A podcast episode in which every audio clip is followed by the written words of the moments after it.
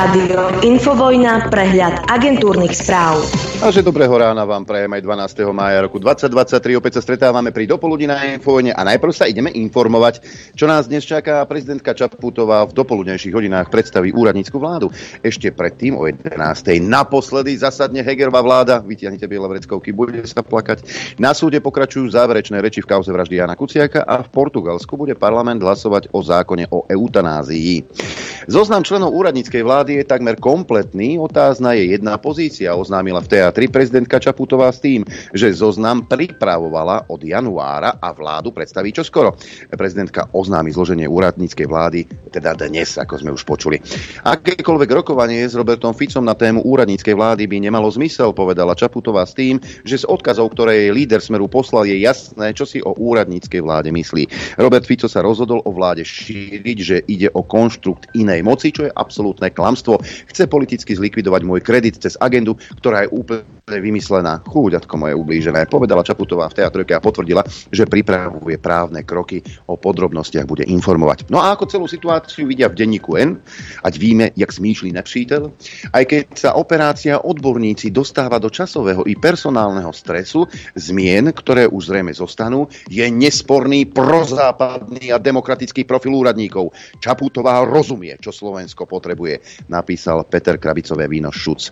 Zuzka ale už určite rozumie, e, čo je potrebné urobiť, ale rozhodne nie pre Slovensko. Veď sama sa v minulosti vyjadrila, že nerozumie krajine, v ktorej žije. My si to pamätáme. Čo viac ešte potrebujeme počuť, pre mňa je to absolútne alarmujúce. Prehrávame to, čo potrebujeme, je prestať šíriť blúdy a prestať kliachať. Mám pocit, že žijem v krajine, ktorej nerozumiem. Ja, to nie je pocit Zuzka, to je fakt. Budúci premiér v úradníckej vláde, Ľudovit Odor, povedal, že od začiatku mal pri výbere ministrov právo veta výber bol podľa neho spoločný s prezidentkou Zuzanou Čaputovou. No, tak ešte raz a. Výber bol podľa neho spoločný s prezidentkou. To naozaj? No už otvorme si teda Ústavu Slovenskej republiky, článok 111. Na návrh predsedu vlády prezident Slovenskej republiky vymenuje a odvolá ďalších členov vlády a poverí ich riadení ministerstiev. A ešte raz a. Na návrh predsedu vlády nie na návrh prezidentky. Tu sa mi natíska otázka, priznala sa Zuzana Čaputová v priamom prenose na hulváta, že nerešpektuje ústavu? E, to si už musíte e, urobiť ten obraz v sebe sami. Odor uviedol, že ho k prijaťu ponuky na premiéra motivovala situácia na Slovensku. Spoločenská atmosféra bola takou poslednou kvapkou. Dodal, že ponuku prijal aj zo zodpovednosti. Treba hľadať prieniky a nie to, čo nás rozdeľuje. Chlapec môj obetavý, ty nás ideš teda zachrániť. E, pustíš perfektný flek len len tak s neistou budúcnosťou, na konci ktorej ťa možno čaká rituálna spoločenská samovražda? Neverím. Zuzana Čaputová kritizuje strany, ktoré vopred odmietajú podporiť úradnícku vládu. Želám si, aby novej vláde dali šancu, povedala prezidentka. A tak princezná si želá. Hm. No, Zuzka, lenže ty nie si v rozprávke, kde sa priania princeznej plnia na počkanie, vieš? Ty si v inej realite. Ale ty si to asi citlivo nenavnímala. Doslovujúci premiér Eduard Heger pre televíziu povedal, že predseda SAS Richard Sulík tlačí na prezidentku Čaputovú a podarilo sa mu vytlačiť z postu ministra hospodárstva Petra Šveca. Ten je momentálne štátnym tajomníkom. Tlačí na prezidentku a snaží sa zobchodovať, aby tam mal svojho človeka, povedal Heger o Sulíkovi. Dodal, že prezidentku Sulík drží ako rukojemníčku a výmenou za to, že vo vláde bude jemu blízky človek, podmienuje to, že SAS vysloví vláde Národnej rade dôveru. No a ja by som tomu aj veril, možno v tomto prípade. Podľa mňa Sulík chce dosadiť do ministerského kresla Gajsenovcov, komplet všetkých, aj s obsom. Samozrejme, že srandujem. I keď potom všetkom, čo sme si s touto cházkou zažili, by ma to už asi neprekvapilo. Zvládli sme to komentuje Eduard Heger svoje počínanie vo funkcii premiéra, ktorú musí po minulom týždni predčasne opustiť. Heger vyhlásil, že mu vládnutie strpčovali svojimi hádkami šéf Oľano Igor Matovič a predseda SAS Richard Sulík, ale aj predseda Smerodina Boris Kolár, keď napríklad brzdil schvaľovanie súdnej reformy. Chúďatko moje ubližené. Heger by odišiel do vlády napriek tomu s Matovičom aj so Sulíkom. Pre teatri povedal, že by tak urobil v záujme Slovenska. Verí, že doterajšie skúsenosti by mu pomohli pri jednaní s nimi a dokázali by pokračovať v reformách. No a teraz si dáme rubriku pravidelne nepravidelnú nazvanú Urobte si pokance, posadajte si, posadajte si do pokruhu, alebo bude ešte veselo. Financovanie slovenskej účasti na Expo v Dubaji môže skončiť na súde. Chýbajú mnohé dokumenty a faktúry a nevyrovnané záväzky už presahujú 1 milión eur, povedal dosluhujúci minister Karel Hirman. Zodpovedný bol tým bývalého ministra Richarda Sulíka. Podľa Hirmana predkladajú prvé žaloby. No a financovanie zo štátnych zdrojov sa podľa neho zmenilo na rodinné výlety a výlety kamarátov. Mali by si to financovať sami a nie štát. Koľko takýchto vecí sa ešte dozvieme do volieb, čo? Vlčan vrazil Hegerovi dýku do chrbta. Je to veľká špinavosť. Už je tam naka. Som veľmi rád, že to bude dôkladne vyšetrené. Hovorí odchádzajúci minister životného prostredia Jan Budaj o dotácii pre rodinnú firmu Samuela Vlčana. Len e, niekto tomu Budajovi nepovedal, že tu že, že, že tú dotáciu schválilo jeho ministerstvo sa snad sníva. Budajevo ministerstvo schváliť dotáciu a Budaj sa tvári, že o ničom nevedel. Zástupcovia Slovenskej polnohospodárskej a potravinárskej komory sa v máji zúčastnia na protestoch v Bruseli. Dôvodom sú pravidlá na dovoz z Ukrajiny. Tvrdia, že domáci farmári sú znevýhodnení, lebo majú prísnejšie podmienky. Pred sídlom Európskej komisie plánujú okrem nich 23. maja demonstrovať farmári z Česka, Polska, Maďarska, Rumunska a Bulharska. Rubrika predvolebné tanečky, tentokrát kratšia. Oľano kritizuje, že šéf Sme rodina Boris Kolár spája sa v parlamente s Ficovým smerom. Hovorí o novej neformálnej koalícii hnutia Sme rodina, Smeru, Hlasu a radikálov. Boris Kolár a Robert Fico robia totálnu divočinu. Dostali sme sa do roli, že nie my ideme niečo presadzovať, ale my momentálne bránime, aby sa tu nepresadzovali divočiny, povedal poslanec Oľano Milan Vetrák. Milánko, chlapec môj, počúvaj ma sem, teraz ti takto povím. A čo ste za divočiny robili 3 roky vy? Kto vás brzdil? Ani vlastné svedovie vás nedokázalo zabrzdiť. Poďme do zahraničia. Česká vláda oznámila 58 opatrení, ktorými chce znížiť deficit o 94 miliárd korún. Väčšina úsporných opatrení sa dotkne zníženia výdajov štátu, budú sa však zvyšovať aj niektoré dane. Belehrad upustil od plánu vydávať Rusom a ďalším cudzincom s pobytom v Srbsku zjednodušené srbské občianstvo. Urobil tak potom, čo mu Európska únia pohrozila, že občanom balkánskej krajiny obnoví vízovú povinnosť. Podcasts. Proti Erdoganovi sa v nedelnejších voľbách postaví opozičný líder Kemal Kiličadoroglu, ktorý chce z Turecka spraviť parlamentnú republiku a opätovne krajinu priviesť k západným hodnotám. E, prieskumy hovoria, že má šancu na výhru. Uvidíme. Americký veľvyslanec v Juafrickej republike Bridgety obvinil túto krajinu z poskytnutia zbraní Rusku. Podľa neho sa tak udialo prostredníctvom nákladnej lode, ktorá tri dní tajne kotvila na základni nedaleko Kapského mesta. Bridgety podľa viacerých juhoafrických spravodajských kanálov povedal, že Spojené štáty si boli isté, že zbrane boli naložené na plavidlo na námornej základni Simonstown a následne prevezené do Ruska. A poďme aj k ukrajinskému prezidentovi. Ten zrejme v nasledujúcich dňoch pricestuje na krátku návštevu Ríma a stretne sa s talianskou premiérkou. Oznámila to talianská agentúra ANSA a dodala, že so Zelenským sa možno stretne aj pápež František. Talianská vláda tieto správy ale nepotvrdila. Poďme na Ukrajinu. Ukrajina potrebuje viac času na protiofenzívu proti Rusku, vyhlásil Volodymyr Zelenský. Kiev čaká na ďalšiu vojenskú pomoc. S tým, čo už máme, môžeme ísť do akcie a myslím si, že by sme boli úspešní, ale prišli by sme o veľa ľudí a myslím si, že to je nepriateľné, takže musíme počkať. Stále potrebujeme trocha viac času, povedal prezident v rozhovore so skupinou médií vrátane BBC. E, Spojené štáty posielajú na Ukrajinu príliš veľa zbraní, povedal americký ex-prezident Donald Trump a odmietol nazvať ruského prezidenta Putina Putina vojnovým zločincom, dodal, že nesľubuje poskytovať Ukrajine vojenskú pomoc, ak vyhrá voľby v roku 2024. Rozdávame toľko vybavenia, že momentálne nemáme dostatok munície pre vlastné potreby, povedal Trump odmietol povedať, kto by mal vyhrať vojnu na Ukrajine a povedal, že chce, aby ľudia prestali umierať. Poďme aj na ekonomické oddelenie a ostaneme v Amerike. Americká ministerka financií Jelenová varuje pred vážnymi dôsledkami zlyhania dlhu Spojených štátov amerických. Nesplnenie záväzkov by podľa nej spôsobilo ekonomickú a finančnú katastrofu a spustilo globálny hospodársky pokles. Čo sa to deje? Že by problémy vraj alebo nastal čas platiť dlhy. Poďme aj na zdravotnícke oddelenie v Spojených štátoch amerických sa po viac ako troch rokoch končí stav zdravotníckej krízy vyhlásený vládou na začiatku koronavírusovej pandémie, ktorý umožňoval plošný prístup Američanov k štátom hradenej starostlivosti vrátane testovania a očkovania. Počnúc piatkom bude vláda ku COVID-19 pristupovať ako ku každej inej respiračnej chorobe. Prístup k starostlivosti sa tak bude odvíjať od toho, či a aké majú ľudia zdravotné poistenie a v akom štáte žijú. Ukončenie krízového stavu však neznamená znamená koniec šírenia koronavírusu, ktorý americké stredisko pre prevenciu a kontrolu chorôb stále spája s viac ako tisíc úmrtiami týždenne. Zelená zóna.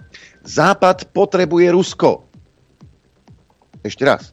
Západ potrebuje Rusko, to netvrdí Repčo. A potrebuje ho preto, aby mohol financovať návrat k jadrovej energetike, píše Wall Street Journal. V USA a Európe sa spúšťajú nové reaktory a začnú sa stavať ďalšie. Západ však nemá dosť jadrového paliva, ktorého najväčším zdrojom je práve Rusko. A Západ preto potrebuje Rusko podľa Wall Street Journal. Ale ako to, veď my ideme nakupovať od Američanov jadrové palivo a teraz sa dočítam, že ho má Západ málo. Ak ho má málo, podelia sa s nami. Odpovede jasná, určite nie. Dôkazov z histórie je mnoho. No, možno nás vetri zachránia. Vraj, lebo Veterné turbíny vyrábajú v Británii prvýkrát viac elektriky ako plyn. V prvých troch mesiacoch roka pochádzala tretina elektrické energie v Spojenom kráľovstve z veterných fariem. Ukázal to výskum Univerzity Imperial College. No, príde bez vetrie, milí Briti a elektrické kolobežky budú smutno postávať popri cestách eh, spoločne s električkami, rozumej s elektrickými autami. No a ešte jedna zaujímavosť. Volodymyr Zelenský nebude môcť prostredníctvom videa prehovoriť počas finále Eurovízie. Európska vysielacia únia ako organizátor súťaže uviedla, že by to porušilo pravidlá pesničkovej súťaže, medzi ktoré patrí apolitickosť. Nož, kto ho vie, možno časom si budeme môcť objednať Zelenského ako hlavný bod programu na novú pártu za mierny poplatok. Volodymyr sa prihovorí a vy budete mať o zábavu postarané. Predpoveď počasia. Aké, aké počasie najprv si povieme na Slovensku v týchto chvíľach. Pozerám z okna, tu prší v Šomoríne, ale prší aj na západnom Slovensku, na strednom a na východnom Slovensku, kde tu mraky, ale bez rážok zatiaľ. E, tak začneme na západe 11 stupňov a s dažďom Bratislava a Gabčíkovo prší aj v Kukyni, tam je 13 stupňov, 12 stupňov v Urbanove so zrážkami a zrážky aj v Nitre 13 stupňov. Inde oblačno, Senica 14, 12 Trenčín, Piešťany 12 stupňov, 13 Dudince, ako aj Žiar nad Hronom a Sliač. 15 stupňov Celzia hlási Prievidza, 14 v Martine, 12 v Žiline, 10 stupňov e, Celzia Liesek, 13 stupňov v Lučenci, na Chopku len 5 desatiniek nad nulou, v Poprade 11, v Telgáte 10 stupňov, takmer 15 v Rožňave, na východe najteplejšie v týchto chvíľach v Trebišove 16 stupňov, 14,5 stupňa v Košiciach a v Kamenici nad Cirochou, 14 v Bardejove, 13 v Prešove a až 15 v Tisínci. Predpoved na dnes hovorí, že bude E, takto. Sa mi to, a už sa mi to otvorilo. Oblačno až zamračené, z počiatku v Žilinskom kraji ojedinele a na východe miestami je zmenšená oblačnosť a tam zrážky ojedinele. Na západe a postupne aj v bansko kraji na viacerých miestach dážď alebo prehánky v polohách nad 1800 metrov zrážky snehové. Najvyššia denná teplota vystúpi na 11 až 16 stupňov, na Zemplíne, Šariši a v Above 16 až 21. Teplota na horách vo výške 1500 metrov okolo 4 stupňov a fúkať nám bude prevažne východný a juhovýchodný vietor rýchlosťou 10 až 30 km za hodinu, na juhozápade v nárazoch miestami do 55 km za hodinu, čiže pomerne veterno. Dopoludne na Infovojne s Adrianom. A veterno bude aj v akčnej peťke, tento týždeň v akčnej desine, lebo som sa rozhodol vybrať zo pár výrokov odchádzajúceho premiéra, toho najlepšieho, aká táto galaxia mohla mať Eduarda Hegera. A pri niektorých jeho výrokoch naozaj musíte dvíhať obočia ťukať si na čelo, či je tento človek celkom v poriadku duševne. Začneme zvukom číslo 1 a prvé tri zvuky sa týkajú pandémie, ktorej dôležitú úlohu hral aj Edko Heger. E, predávač vodky. Takto vás presviečal, aby ste sa dali zaočkovať. Treba si veľmi dobre uvedomiť, že očkovanie je sloboda. Zaočkovaní prirodzene sú o mnoho lepšie chránení voči vírusu, a či už je to, že sú e, menej náchylní na nákazu, samozrejme sú odolní voči samotnému priebehu a sú určite odolnejší voči umrťu. Takže toto je fakt. Pamätám si výrok eh, Veroniky Nemišovej. Teda ja som bola očkovaná trikrát a trikrát som mala COVID a ten tretí bol najhorší. Ale keď bude treba, pôjdem aj na štvrtú dávku. No, zvuk číslo 2 dnes už legendárny výrok eh, pána Hegera. Čo je prirodzené, pretože majú v sebe protilátky. Ako dobre vieme, protilátky sú protilátky, preto z protilátky, lebo sú protilátky. Edko Heger bol aj veľkým fanúšikom lockdownov. No a toto pri jednom z lockdownov vyhlásil. Pretože ak takýto tvrdý lockdown nebude účinný, tak to je fenomén sveta. Áno. Zvuk číslo 4. to už sme v realite, Edko odišiel od Igora, z večera do rána po príchode z Izraela oznámil na Facebooku, že odchádza, že zakladá stranu demokrati a hneď na druhý deň o 12. už stáli nastúpení, jak lastovičky Juličky pred kamerami, už mali aj logo vymyslené, odznaky mali, všetko mali a on tak zásne hovorí, že to bude krásny príbeh. Nuž, zatiaľ to tak nevyzerá.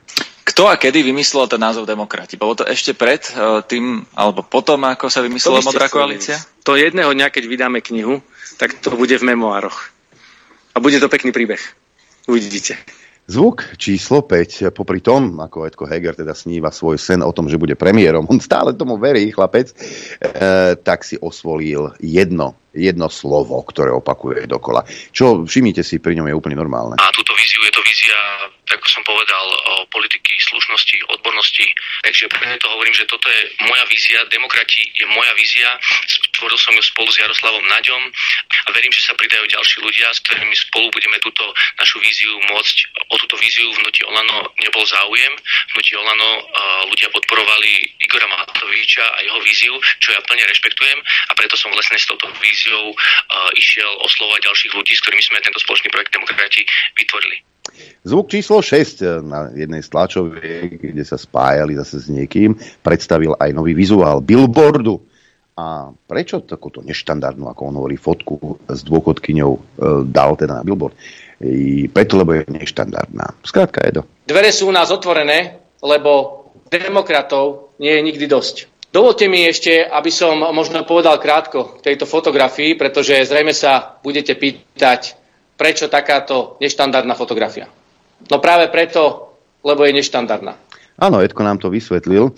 Ehm, zvuk číslo 7. Ehm, Edko tvrdí, že teda demokrati majú toľko málo percent, pretože sú ešte neznámou stranou. Samozrejme, strana demokrati ešte dnes nie je úplne známa strana, pretože, tak ako som povedal, existuje tu necelé dva mesiace a do toho chceme investovať najbližších 5 mesiacov to úsilie. Nebude to tým, že síce možno strana demokrati nie je známou, ale vy, ktorí tam ste, ste až príliš dobre známi.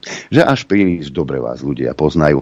No ale Edko sa chválil mnohými vecami aj napríklad tým, ako táto vláda dala spravodlivosti slobodu. Práve naša vláda dala spravodlivosti slobodu. To je to úplne kľúčové v demokratickej spoločnosti.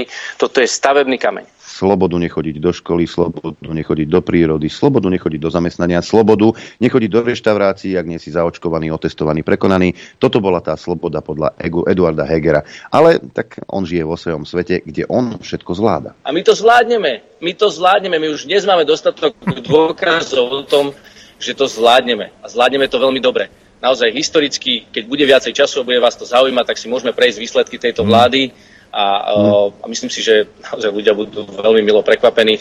To bol zvuk číslo 9, no a zvuk číslo 10 dokonca tvrdí, že táto vláda nekradne. Nie, kdeže by, asi preto sa rozpadla, že nekradli. Veci jasne ukazujú, že sme vláda, ktorá vie pomôcť ľuďom, ktorá vie veľmi komplexne a uh, silno pomôcť ľuďom práve v časoch. ľuďom. Ale to dôležité je, že sme vláda, ktorá využíva ten potenciál z toho, že nekradne, z toho, že zvyšuje efektivitu hospodárenia štátu a taktiež, ako som povedal, výrazne pomáha ľuďom a určite nerozvracia verejné financie, tak ako to robí. štátny dlh nestúpol o 10%, 10% kdeže by, všetko je po rádečku, bandurky v rádečku, a Edko je spokojný sám so sebou.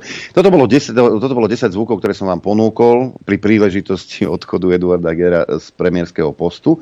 No a vy za týchto 10 zvukov môžete hlasovať. Vyberte ten, ktorý je podľa vás ten úplne top a poslať mi to na mail apzavináč.infovojna.bz. Je to jednoduché, do predmetu číslo zvuku, za ktorý hlasujete, do správy telefónne číslo a krstné meno a tri možnosti, pretože si môžete vybrať, čím chcete byť odmenení. Hlasujeme do pondelka 18.00. Pripomínam, v útorok si vyhodnotíme teda akčnú peťku a budeme telefonovať jednému z vás. Toľko akčná peťka, pozdravujem do štúdia 54. Jedným uchom som počul, že Nor- Norbert sa až tak pousmieva nad výrokmi Eduarda Hegera. To je hrozné. Dobré ráno, prajem tebe, poslucháčom, divákom. Ako, nehnevaj sa. Dobre, pomáhajú ľuďom, lebo zase nemôžem povedať, že by Vočanovi nechceli pomôcť. Samozrejme, že mu, že mu chceli pomôcť. Všetkých sa dá vymenovať, lebo toľko ich niektorým pomohli. Ale s tou víziou, ja som ti už na to prišiel, u toho Eda, že prečo on, on to... Lebo IQ mu nepustí, aby, aby vyslovil delirium tremens, vieš? On nevie, čo tak, to znamená. Tak, On tak, si myslí, že, tak. že to je niečo, čo môže zasadiť zahrať. No, ale žene, slovo vízie, ono, ten delirium, delirium tremens je svojím spôsobom nejaká vízia, takže uh, Edko, radšej si daj niečo, lebo keď si nedáš, tak vidíš, potom máš, máš kdejaké, kdejaké videnia. No, no tuto ti ho pustím, aby si videl, aké má videnia. Ešte chvíľku mi daj. Spolu malo vyhrať voľby a Olano sa malo ledva dostať do, do, do parlamentu. Voľby ukázali opak. PS spolu sa tesne nedostalo a Olano vyhralo. Áno, nechcem, Čiže to sú... chcem povedať, áno. že doprajme si tú šancu, doprajme si tú šancu, nemajme dnes tú mentalitu, že sa to nedá, poďme zabojovať, zajtra hráme Slovensko-Česko hokej, ak by sme s takýmto, ak by naši hokejisti takto nastupovali do zápasu, tak by nevyhrali. No to ani Žiadny nie, tak zápas. ja skôr trošku no, ale to je, realistický ale to pohľad. Chcem, a, ale realistický pohľad je, je bol realistický pohľad, že Slovensko mohlo vyhrať v roku 2002 majstrovstva sveta? Bol to realistický pohľad, pán Král? Ale tak mali sme vtedy dobrý kader, ale nie... Ale nie, však predtým sme do, pohorili na Olympiáde. Si to nepamätáte? Vy ste mladí, prepačte. Vy ale, to nie, tak, ale dobre, ale viem, o čom hovoríte. Ale dobre. to chcem povedať, že doprajme si ten priestor na to, je to, bude to veľmi ťažké. Edko sa prirovnáva. Dokedy ma chceš trápiť týmto debilom, mi povedz. Tak, môžeš ne... normálne do hoci ktorej krčmi vojdeš a ukážeš prstom a chlapík ti začne rozprávať niečo podobné, čo je do... Edko, e, for je v tom, že e, tí hokejisti, ktorí tam boli v 2002 v Göteborgu, ten hokej hrať vedeli. A vedeli ho hrať vynikajúco. Kdežto ty a tvoja cháska, vy ste stratení v čase a v priestore. A to je ten veľký rozdiel. Mimochodom, vy politici a tvoji kamaráti, napríklad uh, Zurinda Company sa vtedy premávali a vytr, pretrčali pred kamerami, ako idú pomôcť slovenskému hokeju. Ó, to boli fotky s majstrami sveta. Ako ste im pomohli? Ako? Hm? To je taká otázka. Takže Edko sa cíti ako zlatí chlapci z Jeteborgu. Nuž. Edkovi prepína to. Má svoj, má, má svoj svet raz darmo. No, pán Boh zaplať. No, to anglicky sa tomuto hovorí, že good riddance, že sme sa už konečne zbavili. A mám jednu technickú, ak mi dovolíš, Adrianko. Nech sa ti tešikuje. A som mal takú predstavu, že ide leto, hej, a vrejím, ľudia si zaslúžia nejaké osušky, vieš. A tak som išiel dať spraviť nejaké osušky a cena bola celkom normálna a potom som to chytil do ruky a to ti bolo kus handry. Tak som povedal, že nie, my chceme kvalitné. Tak nám urobili kvalitné, ale tie nie sú najlacnejšie. Ja vám tu ukážem. Máme tam červené, kde to je? Vidíš to, Adrianko? To máme, hej? S nápisom Infovojna. Máme červené a teraz vám chcem ale ukázať jedno. Tu máme modré, mod, modrie, hej? No, ale, hej, a teraz táto cena je aj s poštovným a mne sa to zdalo strašne veľa. Potom som sa pozrel, koľko to stojí v obchodoch a nie je to až také hrozné. Ako, ja som ne, nemal ani predstavu, ja som si v živote odterak nekúpil. Ja som nemal predstavu, jak to, koľko to stojí. Ale tu vás chcem upozorniť, že toto vyzerá hnedo. Hej? Však, Adrianko, vyzerá to hnedo. No. Ale je to taká grafitová, e, tmavo, tmavo sivá. Antracit. Nie, nie je to až také tmavé, ale, ale nie, nie je to hnedá, toto vyzerá, to, nie je to hnedá. Hej. Takže ak, ak chcete, tak uh, si môžete objednať alebo, alebo na, na stretnutiach. A je, máme tu ešte, je to v tej kategórii inej, jak, jak je vankúš, a môžete mať aj tron kombo nejaké s nejakou zľavou, hej. A, také, že tri, tri rôzne farby. Yeah. Tak, iba toľko. Už chceš jeden, čo? Čo, z každého je po, poviem z každého po dva. poviem ti jednu vec, že toto s týmto pôjdeš k vode a pôjdeš sa okúpať, necháš osušku na 140 na 70 má 550 gramov. Necháš ju na onom, na, na brehu niekde, alebo tak. A buď ti ju niekto ukradne, aj, alebo to niekto zoberie a spáli ti to tam za stromom. Hej, takže... No, to sa mi už stalo. Som, treba si to doma bol... držať kde si som bol v nejakom rýchlom občerstvení a išiel som si zobrať k okienku, veci som si nehal tak.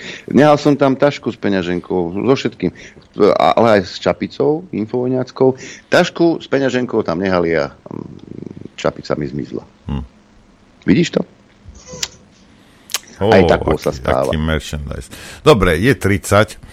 Ideme mm-hmm. si mhm. zahrať, lebo máme mm-hmm. už nedočkavého hostia. Poslednou pesničkou samozrejme hostia dnešného privítame.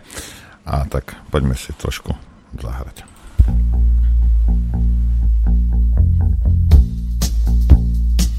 Chcete vedieť pravdu? My tiež. My tiež. Počúvajte Rádio Infovojna. Dobré ráno, Norbert. Dobré ráno pre ja všetkých. Jednu technickú, lebo Infovojna spája až do takej miery, že niektorí blázni vstúpili, vstupujú do manželského stavu vďaka Infovojne. Ale. E, písal, hej, písal. Ale chlapíkovi treba to... vysvetliť, že žiadne, ona, žiadna záruka neexistuje a že má smolu. Hej, my, my ne, nezodpovedáme, my sme ako politici, nezodpovedáme za naše činy. Ahoj Adrián, posielam oznámenie s mojou nastávajúcou manželkou. Sme sa spoznali a myslíme, že aj vďaka vám sme si našli spoločné témy a názory. Takže ďakujeme a prepáč, že neprídeme na stretnutie 27. Eh, mája. Práve vtedy sa budú brať Katka a Borko, takže gratulujeme a želáme mladomanželom eh, len rovné a šťastné. A máš, máš tam, kde to je, by sme mohli, všetci, čo tam bude nás tisíc alebo dve tisíc, že by sme tam prišli na tú svadbu. Ako Trošku, z Jura do Pezinka, hej. Trošku sa pohostili. V Pezinku sú? Hej, hej, to by bola prdel. dajte, dajte nám vypiť. Ale gratulujeme, samozrejme, tešíme sa z toho. No, e, rozhodli sme sa, keďže doba je, doba je taká, aká je, že host nebude tradične 10-15, ale hostia pustíme na mikrofón už v týchto chvíľach. Oproti mne sedí agent Kremľa, e, homofób, Eh, čo to je ešte člen zločineckej skupiny. Zabudol som na niečo, pán Blaha? extrémista, komunista, dezolát a mohli by sme pokračovať. Ja každopádne ďakujem za pozvanie. Dobré a ráno. Krásnu pesničku na úvod. Uh, čas práci a vždy pripravený. Že tu to kúkajú pioniera. Ešte si to pamätá. Ja, tak Všetci pán si Blaha, to pamätáme, ja, Všetci si pamätáme. Pán Blaha. Prečo robíte zle tej prezidentke Čaputovej? Toto mi povedzte. Ona je taká milá, pekná, krásna. Ona, ona, ona je zodpovedná. Jej leží na srdci osud Slovenska. A vy jej robíte takto zle. Viete, pán reaktor, Slovensko je v neuveriteľnej ústavnej, sociálnej, politickej a ekonomickej kríze a pani prezidentka Zuzana Čaputová pri všetkej úcte zase rieši iba samu seba. To je taká neuveriteľná sebastrednosť, že to je až narcistická porucha osobnosti a ja už nemám slov, pretože ona na úplne normálnu, vecnú a zdvorilú kritiku zo strany Roberta Fica a mňa reaguje hysterickými týradami o tom, ako bude ho dávať na súd, akým spôsobom e, ubližuje doraňanej princeznej e, pri všetkej úcte ešte raz. To, že povieme, že nová vláda Zuzany Čaputovej, ktorú ide vymenovať a budeme sa tomu asi venovať, je z veľkej časti vyskladaná z ľudí, ktorí sú prepojení na liberálne kruhy, dokonca na nadáciu otvorenej spoločnosti Georgia Sorosa, respektíve na Sorošovú stredoeurópsku univerzitu, ktorá bola dlho v Budapešti, potom ju Viktor Orbán de facto vyhnal práve preto, že to bola bašta progresivistického liberalizmu do Viedne. Tak keď my upozorníme na to, že jej budúci premiér, ktorého si vybrala pán Ludovít Odor, je jediný slovenský občan, ktorý je učiteľ a zamestnanec tejto univerzity, čiže de facto dostáva výplatu od Soroša, tak my sme vraj tí zlí, my teraz ubližujeme uh, pani prezidentke, veď to je normálna politická kritika. My nehovoríme nič o jej výzore, nič o jej uh, súkromí, my hovoríme o jej politických činoch. To znamená, ja nerozumiem tej hysterii a najmä pokiaľ sú to neočkriepiteľné veci. Pán Blá, ja, ja rozumiem mnohým veciam a ja dúfam, že ako inteligentný človek mi to dnes vysvetlíte. A Jasne, aby ľudia ale... vedeli, o čom rozprávate, ja pustím časť tej tlačovke v útorok, alebo keby to bolo, tá vaša tlačovka. Vy určite viete, o čom je tam reč, lebo vidím, že ste stáli vedľa, vedľa predsedu. Hej. A vypočujeme si teda, že čo tej Čaputovej tak, uh, tak veľmi vadí. Lebo pozrite sa, ona fakticky bola 16 rokov platená Sorošom a teraz neviem z akého dôvodu sa ona hambí za to.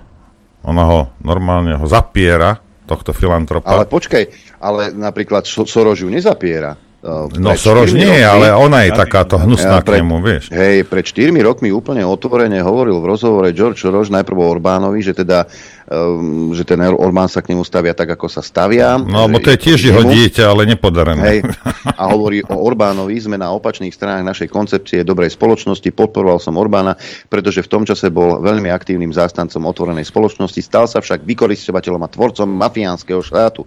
Sorošovi podporovatelia by tvrdili, že to, čo pravicoví lídry považujú za politické zasahovanie, je len podpora slobodnejších a tolerantnejších spoločností.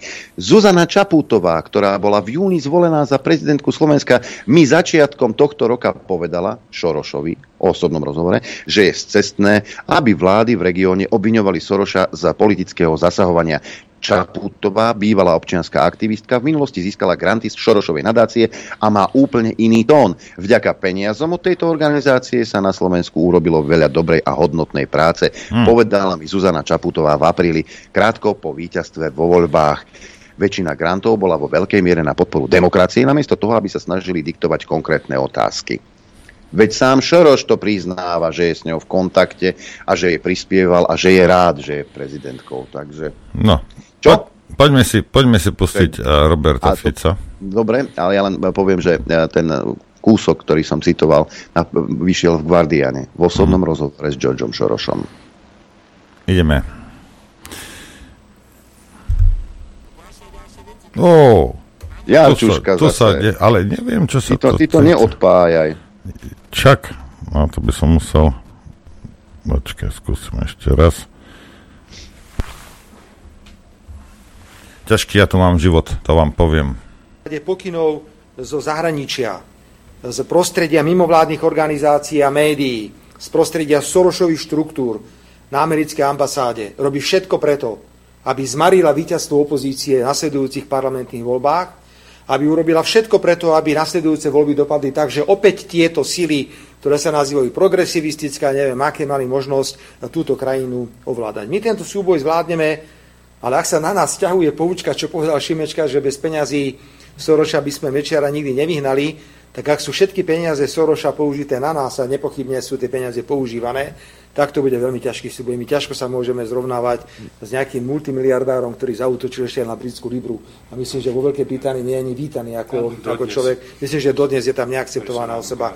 Je to personálna grata, takže bavíme sa prosím vás o takýchto ľuďoch. A my netárame, však teda je pravda, že Kiska bol u neho. No je pravda. Je pravda, že pani Čaputová 16 rokov robila vo Viauri, sa brala plat od nich. Je pravda, že vlastní Soroš ako jeden z vlastníkov denník SME? No je pravda. Je pravda, že pán Odor je učiteľom od roku 2016 minimálne na univerzite, ktorú založil Soroš a ktorú platí Soroš? No je pravda. Keď to vyzerá ako kačica, chodí tu ako kačica, kváka tu ako kačica, je to kačica. No, ja netvrdím, pán Blaha, že váš predseda klame lebo neklame. Aj? A teraz ja som hľadal Adrianko, neviem, či, ale nevadí, tak ja vám to, ja vám to nejak nájdem. Kiska, no lebo Kiska, ten, ten bol za tým Sorošom, aj, a oni tvrdia nie, Aj že... s Lajčákom. No, a to chcem ukázať tuto, že pozrite sa, on Neviem, kto je. To, to, to, to sa mi zdá taký známy. Podľa mňa to je nejaký smerácky kandidát. Hej, tak sa volá, že Lajčák. Čak, a vám Lajčák nepovedal, no to je prvá otázka, vám Lajčák nepovedal, o čom Kiska jednal so Sorošom, keď tam bol u toho. Vy ste tam mali svojho človeka, ktorý to odpočúval, ten rozhovor. Lajčák nebol určite môj človek, čiže neviem naozaj... To, ja ne, ja netvrdím, že bol váš človek, ja vravím e, strany Smer. Spomente si, spomente si na všetky tie konflikty, ktoré som ja mal s Mírom Lajčákom, čiže to sú úplne iné svety, ale samozrejme sa môžeme vrácať teraz k Lajčákovi do nekonečna. Nebudeme sa, nie, tu nejde o to. Pán Blaha, vy, neka, ale vy, vy ale... reprezentujete stranu Smer a strana Smer tohto človeka, rozumiem, lebo Rozumiem, nebuďme pokrytci. Viete, že áno, bol tam... Ani ani nebude Ja to chápem, ale bol tam, bol, tam ten, bol tam ten Kiska za ním a vidíme, že tam bol teda aj Mirko, hej, a pán predseda to v tom, na tej tlačovke nejak zabudli povedať, hej. No a hmm. potom, toto je jedna vec, hej, ja len aby ľudia vedeli, ako či už vy na to budete reagovať, alebo nie, mne je to 30, lebo ja, mne ide o to, aby som ľuďom ukázal. Teraz sa pozrime na jednu vec. Pán predseda počuli ste to aj naživo, aj teraz. Pán predseda povedali, že... A, Adrianko, nerob to. Pán predseda, pán predseda povedali, ja si to dám na seba, že ten Odor bol od 2016 učí na tom, na tej škole, hej, že ho Soros platí a doteraz ho platí, hej, čo samozrejme uh, ja nepopieram. Ale ja tu mám Návrh na vymenovanie viceguvernéra Národnej banky Slovenska, aj, dávam takýto a, materiál, aj, také uznesenie, poviem vám aj číslo, len pre, pre toto ľuďom ukážem, aby videli. UV pomočka 52798 lomeno 2017, zaevidované 13.12.2017, pán Odor už učili a, a brali peniaze od Šoroša. Predkladal to minister financí, pán Kažimír, asi nie od Kotlebu, hej? A keď sa pozrieme, teda toto bolo v, pred Vianocami 2017, dávno potom, jak pán Odor už, už tam bol, Hej. A tu mám hlasovanie Národná rada Slovenskej republiky, hlasovanie poslancov, schôdza číslo 26, 7.2.2018, hej, číslo hlasovania 138, aby nám bolo všetkým jasné. Hej. 140 ich bolo prítomných. Keď sa pozrieme na stranu, na klub Smer, hej, všetci boli za to, aby Odor bol viceguvernérom. Tuto druhý z hora Andreánsky tam nebol, ale druhý z hora Blaha Luboš hlasoval za. Hej. Klub sa všetci za, klub Oľanov všetci za, klub Most Heat všetci za, klub SNS všetci za, Sme rodina za a títo kdejakí nezaradení odivší je Dubačová, Holubek a taký Poliačik, aj nešťastník, všetci za.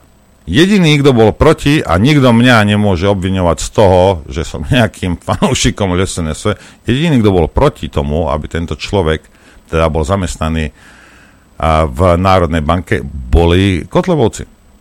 Hej. No, takže, a ja sa chcem spýtať, že vtedy pán Blaha, už to dám na vás kameru, aby, aby ľudia videli, a v 2017, 2018 vám nevadilo, že Odor je platený Šorošom? Už môžem, hej? Nech sa páči. Ďakujem pekne. Ďakujem pekne.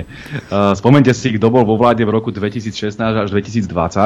Bola to koalícia so stranou Most Heat. Veľmi dobre viete, že pán Odor bol kandidátom práve tejto strany Mostu Hit, mm. pravicovej strany, ktoré boli ľudia ako Šebej, Čefelvajová. A teraz sa ma pokojne môžete pýtať, či mi nevadil Šebej, či mi nevadila Čefelvajová. Potom samozrejme, že mi vadili. Ale bola to koalícia jediná možná a bolo treba robiť kompromisy. Ale viete, je iné urobiť kompromis toho typu, že dáte na nejakú podradnú pozíciu viceguvernéra Národnej banky e, človeka, o ktorom pochybujete uh, o jeho názoroch, viete, že je to liberál, viete, že to je pravičiar, viete, že to je tento progresivista tohto typu, však to, on sa tým nikdy netajil. A iné je spraviť z neho premiéra a iné je urobiť vládu tohto typu. Čiže chápeme tento rozdiel. My sme držali na úzde a pod kontrolou tieto progresivistické, neoliberálne tendencie, ktoré boli v strane Most Hit, ale opakujem, nie je možné teraz eh, porovnávať eh, pozíciu viceguvernéra a pozíciu predsedu vlády, ktorý má pod kontrolou de facto Slovenskú republiku. Čiže toľko k mojej odpovedi. Ja rozumiem tomu, že aj my sme museli robiť isté kompromisy a aj vy rozumiete tomu, že mnohé tie uh, aj personálne otázky riešilo riešili tí páni zo strany vtedajšej strany Smer sociálna demokracia, ktorí sú už dneska v hlase. A keď hovoríme o Peťovi Kažimírovi, alebo Peťovi Pelegrinimu, alebo o Peťovi Žigovi. Oni vytvárali takú tzv. frakciu v strane Smer, ktorá sa nazývala V4. Spomente si na to. Pamätáme si na to. podnikateľsky naladený, veľmi uh, liberálny a tak ďalej. No a ja, ako dobre viete, som bol v permanentnom konflikte práve s touto liberálnou časťou tohto uh, smeru. No a dneska sa táto partia rozhodla založiť vlastnú stranu, sú v hlase sociálna demokracia, takže prosím, smerujme tieto otázky na ne. Ja samozrejme teraz si môžem tu dve hodiny sypať popol na hlavu za minulosť a všetko, čo sme... Nemusíte, ja vám, ja vám iba hovorím, že... Snažím, áno, rozumiem, len sa snažím vysvetliť, že toto je naozaj minulosť, za prvé. Za druhé... Ale vy ste hlasovali Odor... za pán Blaha. Áno, ale presne tak, lebo tak sú dohody. Viete, keď máte koalíciu, tak to čo to má s Pelegrinim, čo spoločne? Skákať, uh, nie, nie, nie, pozor, pozor. Keď máte koalíciu, a toto vám poviem aj do budúcnosti, keď raz budeme mať koalíciu, tak to nebudeme robiť ako Matovič a Sulík, že sa budeme teraz permanentne pred kamerami hádať, robiť si naprieky, nehlasovať si. Keď teraz dohoda je, že my, povedzme, uh, navrhneme nejakého ľavičiara do štátnej funkcie a zahlasuje nám za to most hit, aj napriek tomu, že s tým nesúhlasí. A opačne on chce, aby tam bol nejaký neoliberál, v pozícii viceguvernéra Národnej banky, tak sa to jednoducho dohodne a urobí. Čiže toto naozaj nie sme malé chlap, ne, malí chlapci, sme v politike nejaký ten čas. Vieme, že dohody sa dobre, musia... Dobre, ja, dobre, ja to chápem, to je fajn, ako jasne, lebo treba vždy, nebola politická vôľa, koaličná dohoda, čo je samozrejme kartelová dohoda, špinavá, aj, ale fajn, OK. Ja, ne, ja to tak vidím. Nehnevajte sa na mňa, že ja to tak vidím. Hej, ale Ale rozumiete, ak vám nevadil vtedy, hej, a z akých dôvodov to mne je, ako 30, či ste boli dohodnutí s Čefalovou, alebo neboli, hej, alebo ste robili nejaké ústupky, alebo nejaké kompromisy, to je fajn. Však dobre, politika je umenie tých kompromisov. Ale prečo to vadí pánovi, pánovi uh, Ficovi teraz, že on je platený s Šorošom? Rozumiete? Ale vám opakujem, že pokiaľ ste uh, v situácii, že hodnotíte aktuálnu vládu na Slovensku, a viete, že ju zostavuje pani prezidentka Čaputová, ktorá má svoju minulosť eh, v Sorošových nadáciách, respektíve v mimovládke, ktorú roky financovala Sorošová nadácia. Ja som si to nehal vyčísliť. To sú to je cez milión eur, ktoré dostala táto uh, mimovládka Zuzany Čaputovej od Sorošovej nadácie. To boli ročne v priemere 80 tisíc eur. A teraz viete, že takto je pani prezidentka nastavená, progresivisticky, neoliberálne. Teraz tam dáva týchto svojich ľudí, ako je pán Odor, ktorý je jasne prepojený s touto Sorošovou univerzitou. Zároveň povedzme pani Dubovcovú, ktorá bude budúcou ministerkou spravodlivosti a bola kandidátkou za progresívne Slovensko ešte v minulých voľbách a takýmto spôsobom by sme mohli pokračovať, tak je naše právo na to upozorňovať, že s tým nesúhlasíme. Rovnako ako by sme dneska upozorňovali, keby tam boli kandidáti z strany Most Hit, napriek tomu, že sme s ňou v minulosti spolupracovali, ale mali tú spoluprácu pod kontrolou, pretože išlo menšiu stranu a menšieho koaličného partnera a tá hlavná tendencia vlády bola napriek tomu sociálno-demokratická, tak dneska vidíme jasne pravicovo neoliberálnu vládu a na toto máme právo upozorňovať najmä v situácii, keď vieme, že pani Čaputová nemá mandát z parlamentných volieb na to, aby takéto niečo vyskladala. Viete, keby teraz robila reálne úradnícku vládu, že by tam boli apolitickí ľudia, ktorí nemajú nejaké hodnotové ukotvenie, tak povieme fajn, môžeme sa o tom baviť, môžeme samozrejme pod podmienkou, že sa bude kontaktovať s politickými stranami v parlamente, môžeme sa na toto pozrieť. Ale pokiaľ ona bez akéhokoľvek mandátu z parlamentných volieb si tam dáva svojich ľudí, svojho presvedčenia, reálne extrémne nastavených. Toto, hej, toto ja s vami súhlasím, agende, toto, toto je iná, iná stránka veci. Ale to, čo no. vy hovoríte, mne to pripomína, viete, čo bolo? To bolo teraz, keď som majorom. Hej, ako, viete, ako situácia, buď, ten človek je taký istý, on bol slníčka v 2016, 17, 18, je slníčkár aj teraz. Ten Dohodíme sa, že, že pozícia viceguvernéra je iná ako pozícia premiéra, alebo nevidíme rozdiel, hej? No, vidíme rozdiel, prečo no, by sme tak, nevideli. To je asi, to je asi ten Ale to je ako, že keď, je, keď ja vás strelím do ramena a Adrian vás strelí do hlavy, tak on je horší. No, tak ako, viete... No, ale viete, viete, eh, čo robí viceguvernér Národnej banky? Máte pocit, že by mohol škodiť Slovensku spôsobom, akým škodí ako premiér Slovenskej republiky, alebo máte pocit, že je to trošku iná liga? Myslíte si, iná že, liga, že? Myslíte si, že, že bude vyslovená dôvera tejto vláde? Takto, to už je otázka, ktorá je z iného súdka. Ja si myslím, že nebude, ale bude to možno veľmi tesné práve preto, že sme videli výstupy uh, z prezidentského paláca, ktoré mali uh, tí predstavitelia, ktorých bola vo svojej drahocenej arogancii pani Čaputová ochotná pozvať. A to bol či už pán myslím, Matovič, Kolár, Sulík a z okolností aj Peter Pellegrini a viac menej všetci sa tvárili, že teda tie nominácie sa im pozdávajú, že je to všetko fajn, ale že ešte budú uvažovať podľa programového vyhlásenia vlády, či tú, tú vládu podporia. V tomto smere má smer Slovenská sociálna demokracia úplne jasno. My túto vládu nepodporíme, pretože ju považujeme za pravicovo liberálnu, považujeme za nejakú koalíciu progresívneho Slovenska na jednej strane, to sú práve tie nominácie typu Odor, Dubovcová a podobne. A na druhej strane vlastne také pozostatky toho Matovičovského, tej Matovičovskej chobotnice, to sú rôzni štátni tajomníci a úradníci z bývalej vlády. Čiže my nemôžeme podporiť Sorošovsko-Matovičovskú vládu a tým pádom u nás je to jasné. Ale ako sa zachovajú ostatné strany, vidíme, že opäť vajatajú a že nakoniec de facto môže táto úradnícka, alebo akože úradnícka vláda dostať uh, podporu od parlamentu, ale skôr to ako politológ nepredpokladám.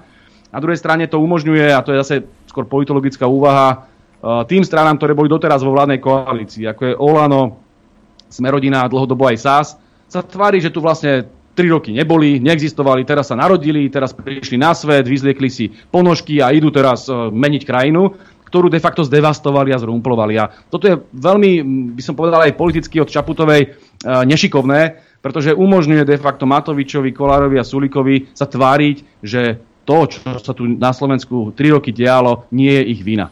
A na druhej strane, možno posledná poznámka, taká politologickejšia, keď teraz pani Zuzana Čaputová prevezme plnú zodpovednosť nad Slovenskom a jej vláda, toto je jej vláda, naozaj bude mať zodpovednosť, to nie je, že odborová vláda, asi by sme sa mohli porozprávať o tom, ako vôbec vznikala, že to bolo porušením ústavy, pretože článok 111 veľmi jasne hovorí, že vládu musí zostavovať predseda vlády. A tá prezidentka, alebo prezident ju iba menuje na návrh. Ale čo, preto vlády. si vybrala tohto, lebo drží hubu, veď to je nikto tento človek. Vidíte teatro, keď to ste videli, keď sa tí dvaja rozprávali, veď to bolo až tak ponižujúce voči tomu predsedovi vlády, ktorý tam len tak prikývkoval a celý bol šťastný, že, že si ho vôbec pani Čaputová všimla, že ho prizvala do toho, že si ona vybrala vládu, ale on má právo veta, ktoré síce nevyužije, veď to je tak ponižujúce. On tam má byť... No nie, lebo je spokojný vlády, s, jej, s jej výberom, je on spokojný. Ale viete, čo mňa zaráža? Povedzme, vy poukazujete na túto úradnícku vládu, že sú samozrejme prepletení so šorošovskými organizáciami, hej?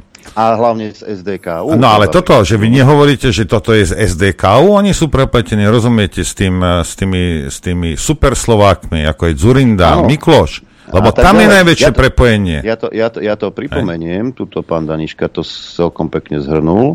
Odor patrí ku generácii ekonomov, ktorá vyrastala popri Ivanovi Miklošovi. No. Je zrejme posledným z nich, ktorý ešte nevstúpil do verejného života. Veľa hovorí o reformách, čím všeobecnejšie, tým lepšie.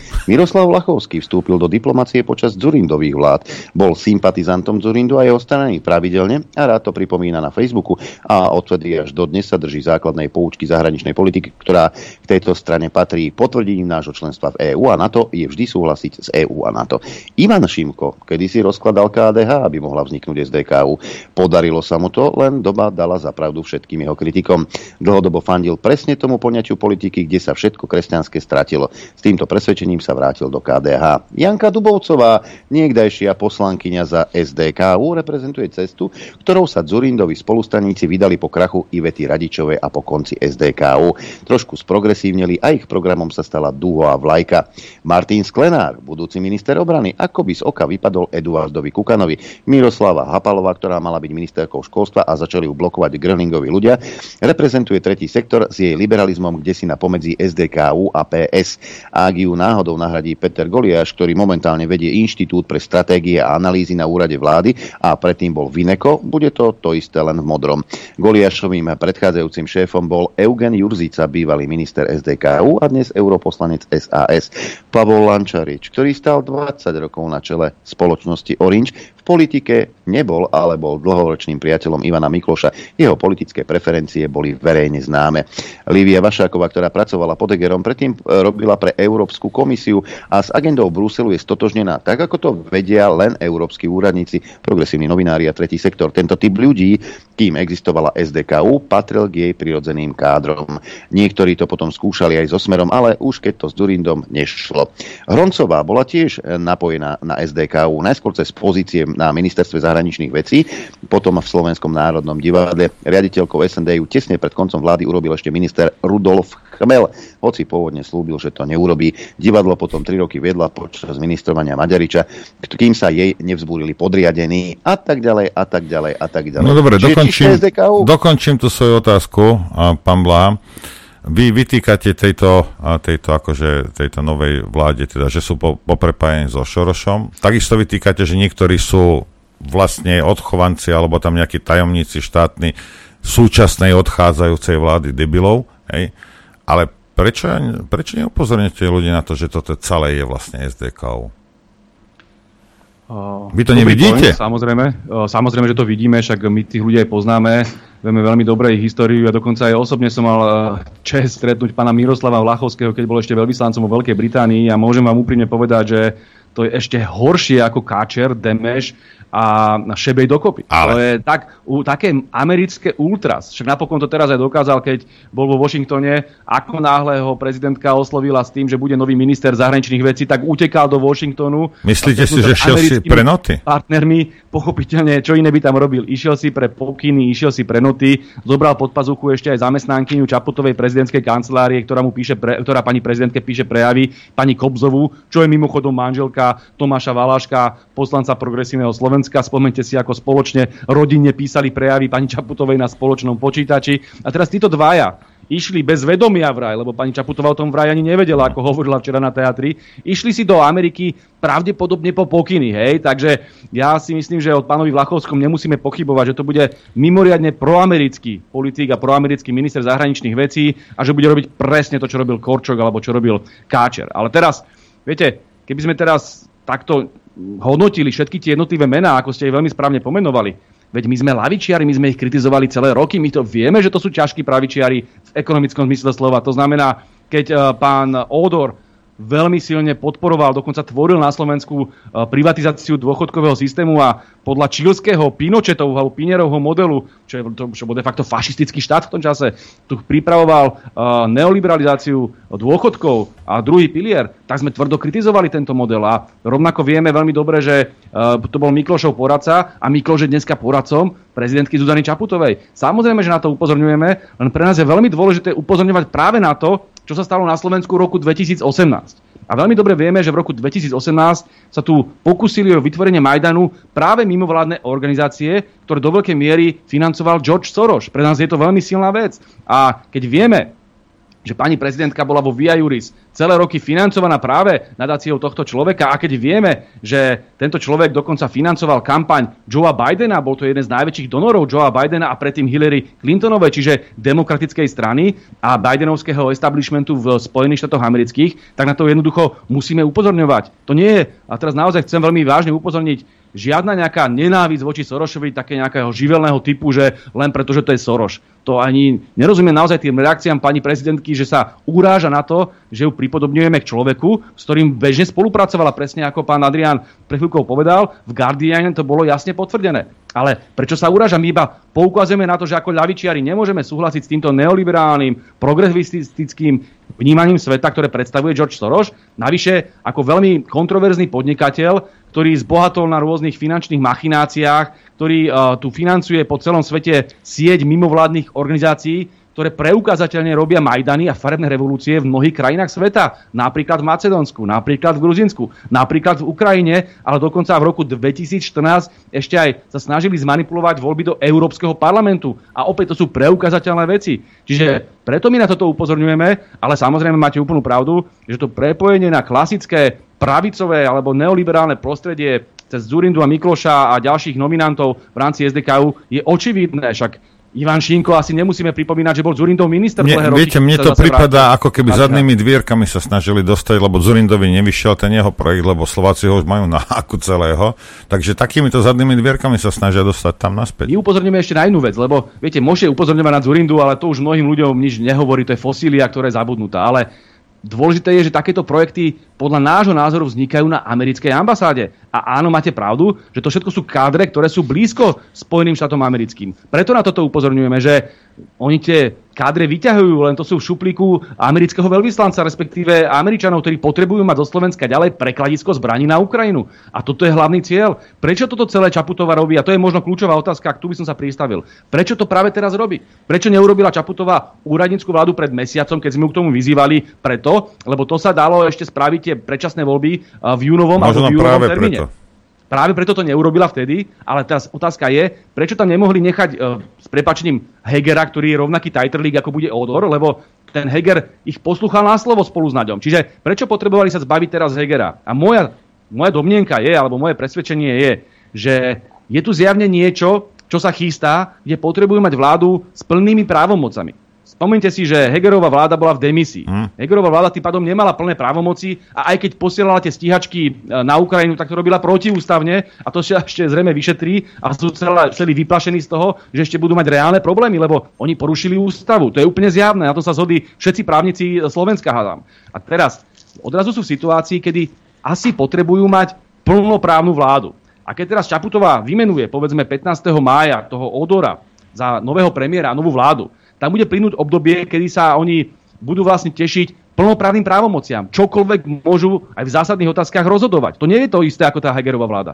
A my sa teda pýtame, čo sa tu chystá na Slovensku alebo vo svete, kde Američania potrebujú mať na Slovensku, ktorú považujú za svoju kolóniu, svoju plnoprávnu vládu. A pýtame sa, či to nemôže byť kvôli samitu NATO, kde sa má príjmať Ukrajina do NATO, alebo dostať pozvánku. Či to nemôže byť kvôli Európskemu samitu, kde sa možno otvorí otázka zbavenia práva veta malých členských krajín. Hmm. Lebo to je tiež horúca téma. Čiže samozrejme, že to sú domnienky, nevieme to potvrdiť, ale budeme čakať, prečo momentálne Američania potrebujú mať plnoprávnu vládu na čele s pani Čaputovou, keď tu mali takisto servilnú vládu Hegera. A toto ja, je kľúčová. Ja budem konšpirovať, pretože Ja, ja si to tak myslím, lebo keď eh, Hegerová vláda by tu zostala, všetky tie rozhodnutia, na ktoré už nemá právo moc, by musela podpísať Zuzana Čaputová. Ideme do kampane.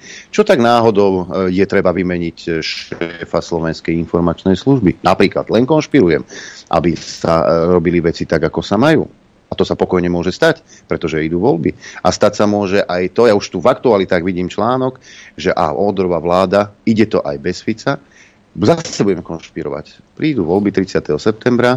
Ako vieme z ústavy, prezident Slovenskej republiky po voľbách môže poveriť zostavením vlády kohokoľvek, kto docielil vek voľby do Národnej rady. To znamená, že poveriť môže, čo ja viem, moju ženu, mňa, Nora, Norovú ženu, hoci koho, zo Sloven- keď má slovenské občianstvo, hoci koho. A, preč, Čiže... a prečo si vynechal pána Blaho? Veď aj jeho by mohla. Ohoho, tak to by bol iný joke, ako sa hovorí na detve. Čiže mám také podozrenie, a to viacerí majú také podozrenie, že aha, veď to ide aj bez, be, bez volieb a my tú vládu vieme zostaviť aj inak a opäť poverí zostavením vlády. Nadviažem, nadviažem na vás, pretože máte úplnú pravdu v tom, že prezidentka tým, ako zostavuje túto vládu, ukazuje de facto parlamentu prostredník. My sme parlamentná demokracia, takže by malo byť jej povinnosťou ústavnou, aby oslavila politické strany, a aby oni dávali tie nominácie. Tak to je obvykle, povedzme v Českej republike, že pokiaľ tam mali úradnícke vlády, tak sa samozrejme prezident dohodol s parlamentnými stranami zastúpenými v parlamente a tie nominovali alebo odobrovali nejaké, no, nejaké kádre. Hej.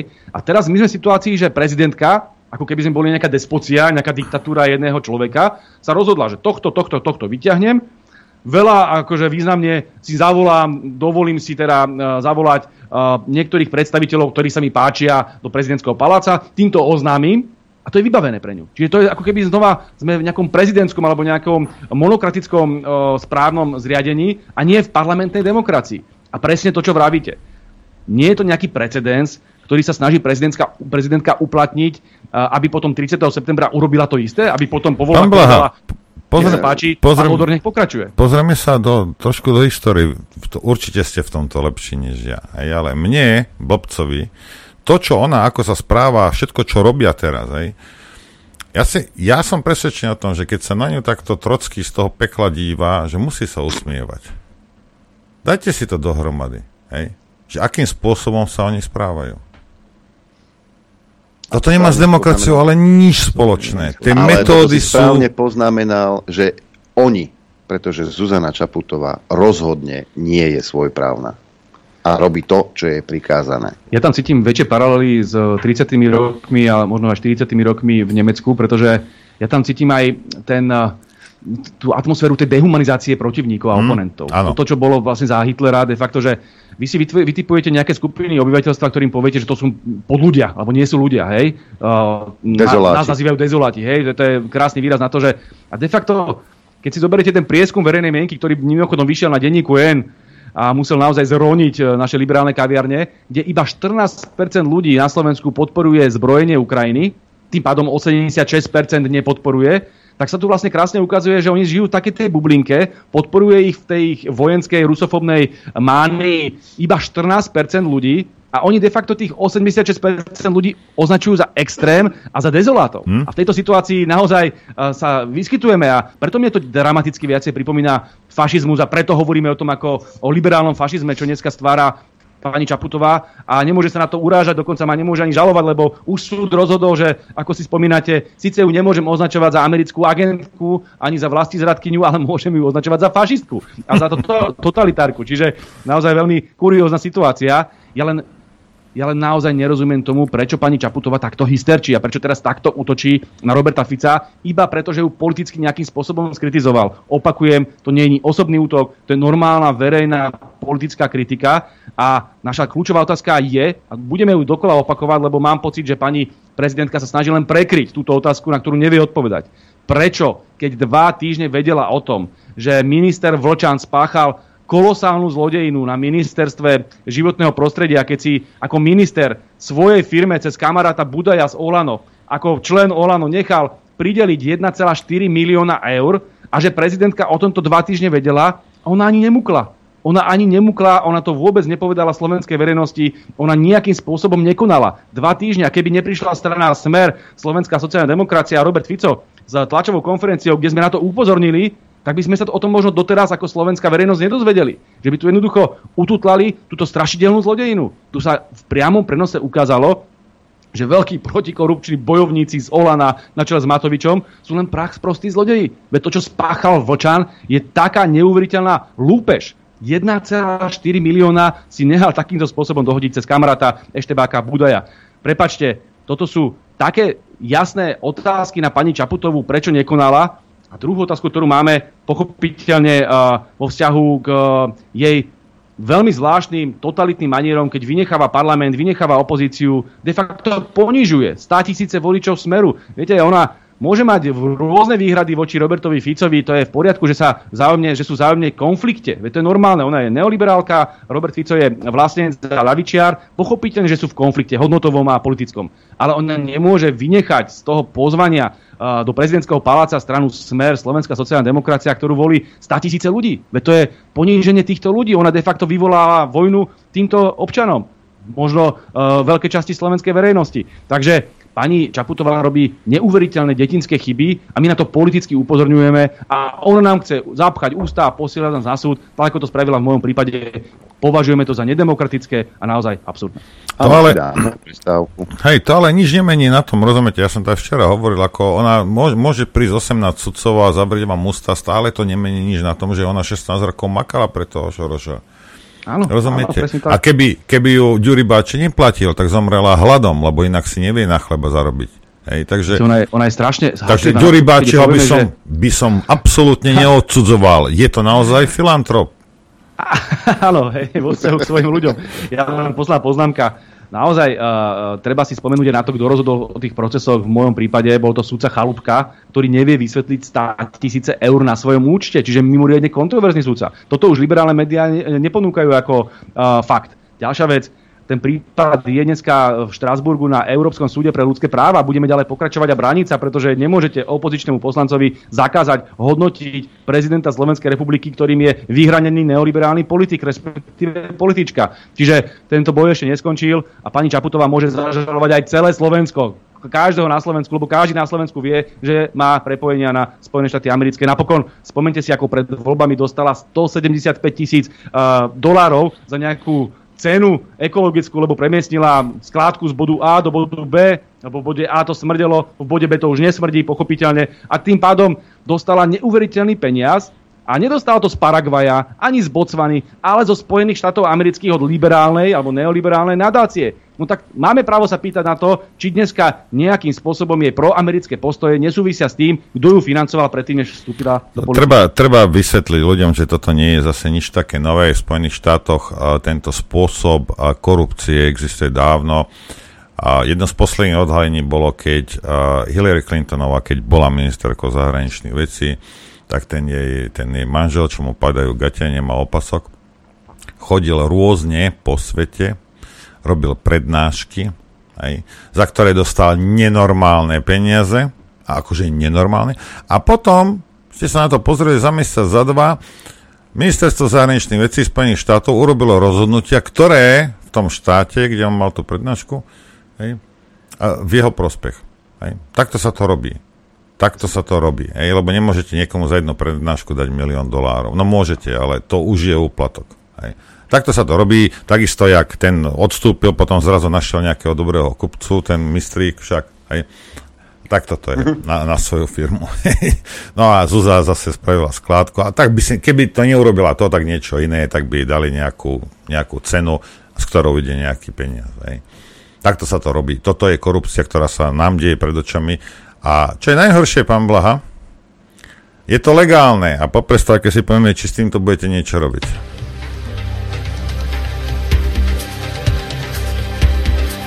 Počúvate Rádio Infovojna.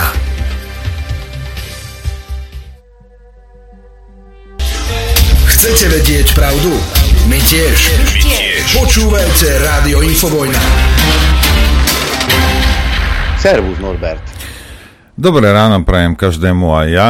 A, a mám nejaké otázky. Pána Blahu máme ako hostia. Pán Blah, mnoho ľudí určite teraz vás počúvajú hej, tak zaujímajú nejaké veci. A keď ich nie, tak mňa určite ne. že a, dobre, dozvedeli sme sa, že čo bolo, to bolo teraz, keď ste majormi, OK, v poriadku. Ja to akceptujem, lebo ako áno, situácia sa vyvíja, mení a ja neviem čo. A to je v poriadku. Čo ja nikdy nebudem akceptovať, je dvojaký kilometr, hej, ktorý a, pán Fico veľmi rád vyťahujú, hej. Pýtam sa, ja, hej, možno ľudí to nezaujíma. Ak teda je neakceptovateľné pre smer, že Kiska išiel do New Yorku za Šorošom. Hej? Teraz už je to, ne, proste to je neakceptovateľné. Znamená to, že je neakceptovateľné, že aj Lajčák bol tam. Znamená to, že Miroslav Lajčák nebude súčasťou vlády čohokoľvek, ak Smer sa dostane teda do vlády. Už ste sa ma na to, myslím, pýtali naposledy, keď Nie, som tu bol. nepýtal Nie? som sa. Bol, bolo to potom v inom alternatívnom rádiu alebo, Asi alebo možné televízii. to je. A tam som povedal veľmi jasne, že uh, môj názor na Miroslava Lajčaka a jeho geopolitické ukotvenie poznáte. Ja som presvedčený, že napriek tomu, že uh, tam mohol mať dobré vzťahy s niektorými predstaviteľmi Smeru minulosti, že by bola obrovská facka pre našich voličov, keby tento druh človeka, Bola. takýto druh ľudí uh, bol Takže znova si to uvedomujete, v- hej, toto. spolupráci.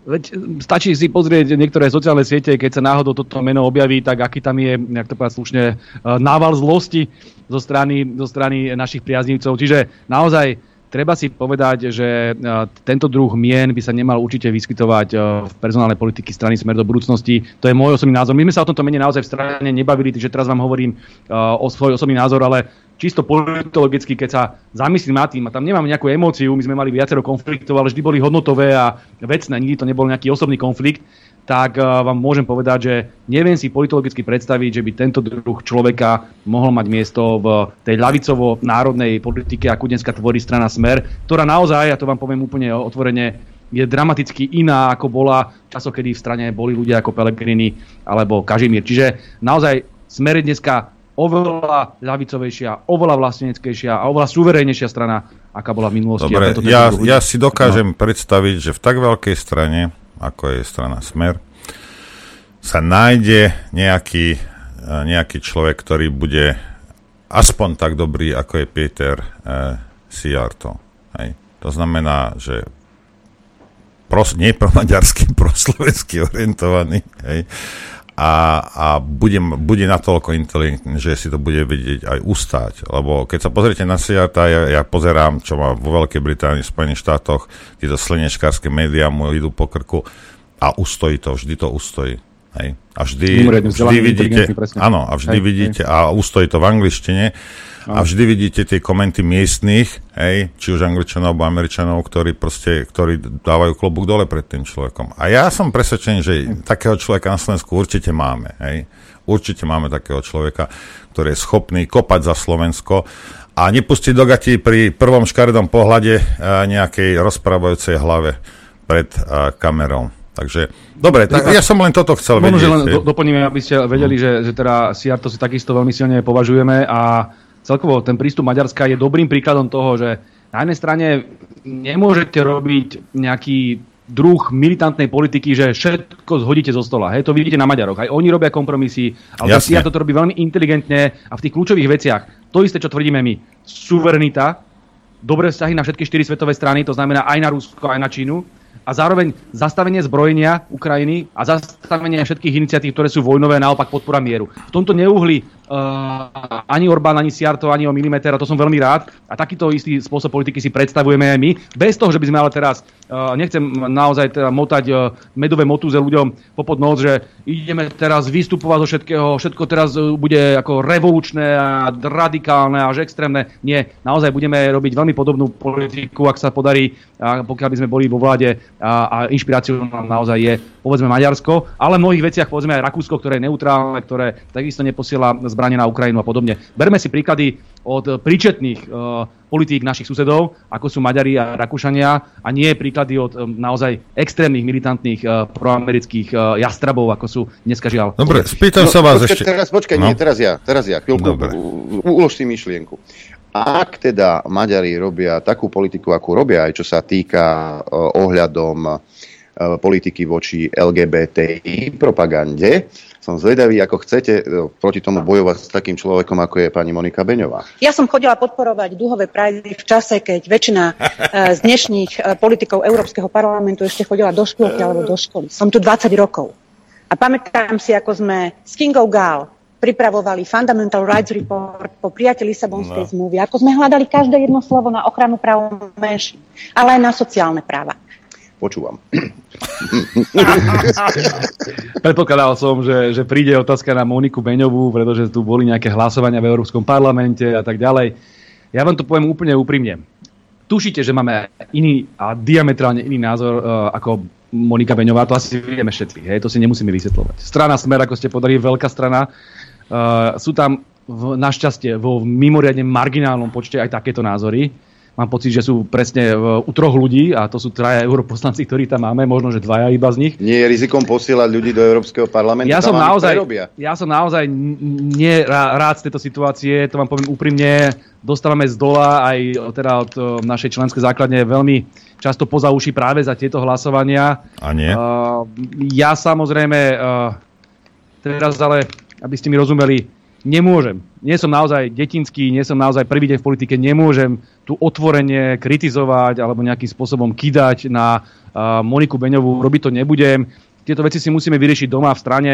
Nebudem vynášať uh, z kuchyne, budem sa snažiť samozrejme tieto situáciu riešiť. Nie, nie, nie, pa, ja vás tu preruším, preruším vás tu. Nikto, nikto to po vás nechce, aby ste na ňu no, kidali, preboha, že ako nie sme, nie sme malé deti, ale a za tých 20 rokov, čo ona sa teda chvála, že tam bola, ste si mohli uro- urobiť poriadok doma, rozumiete? Ej, o to ide. A ja nie som váš volič, ale vaši voliči majú plné právo, plné právo, keď počujú, lebo mnohí z nich zhliadajú jak svetému obrázku k pánovi Ficovi, majú plné právo teda na to, aby, čo hovorí pán Fico, čo hovoríte vy a ostatní a snažíte sa robiť na Slovensku, aby sa to dialo v rámci vašej strany aj na európskej pôde.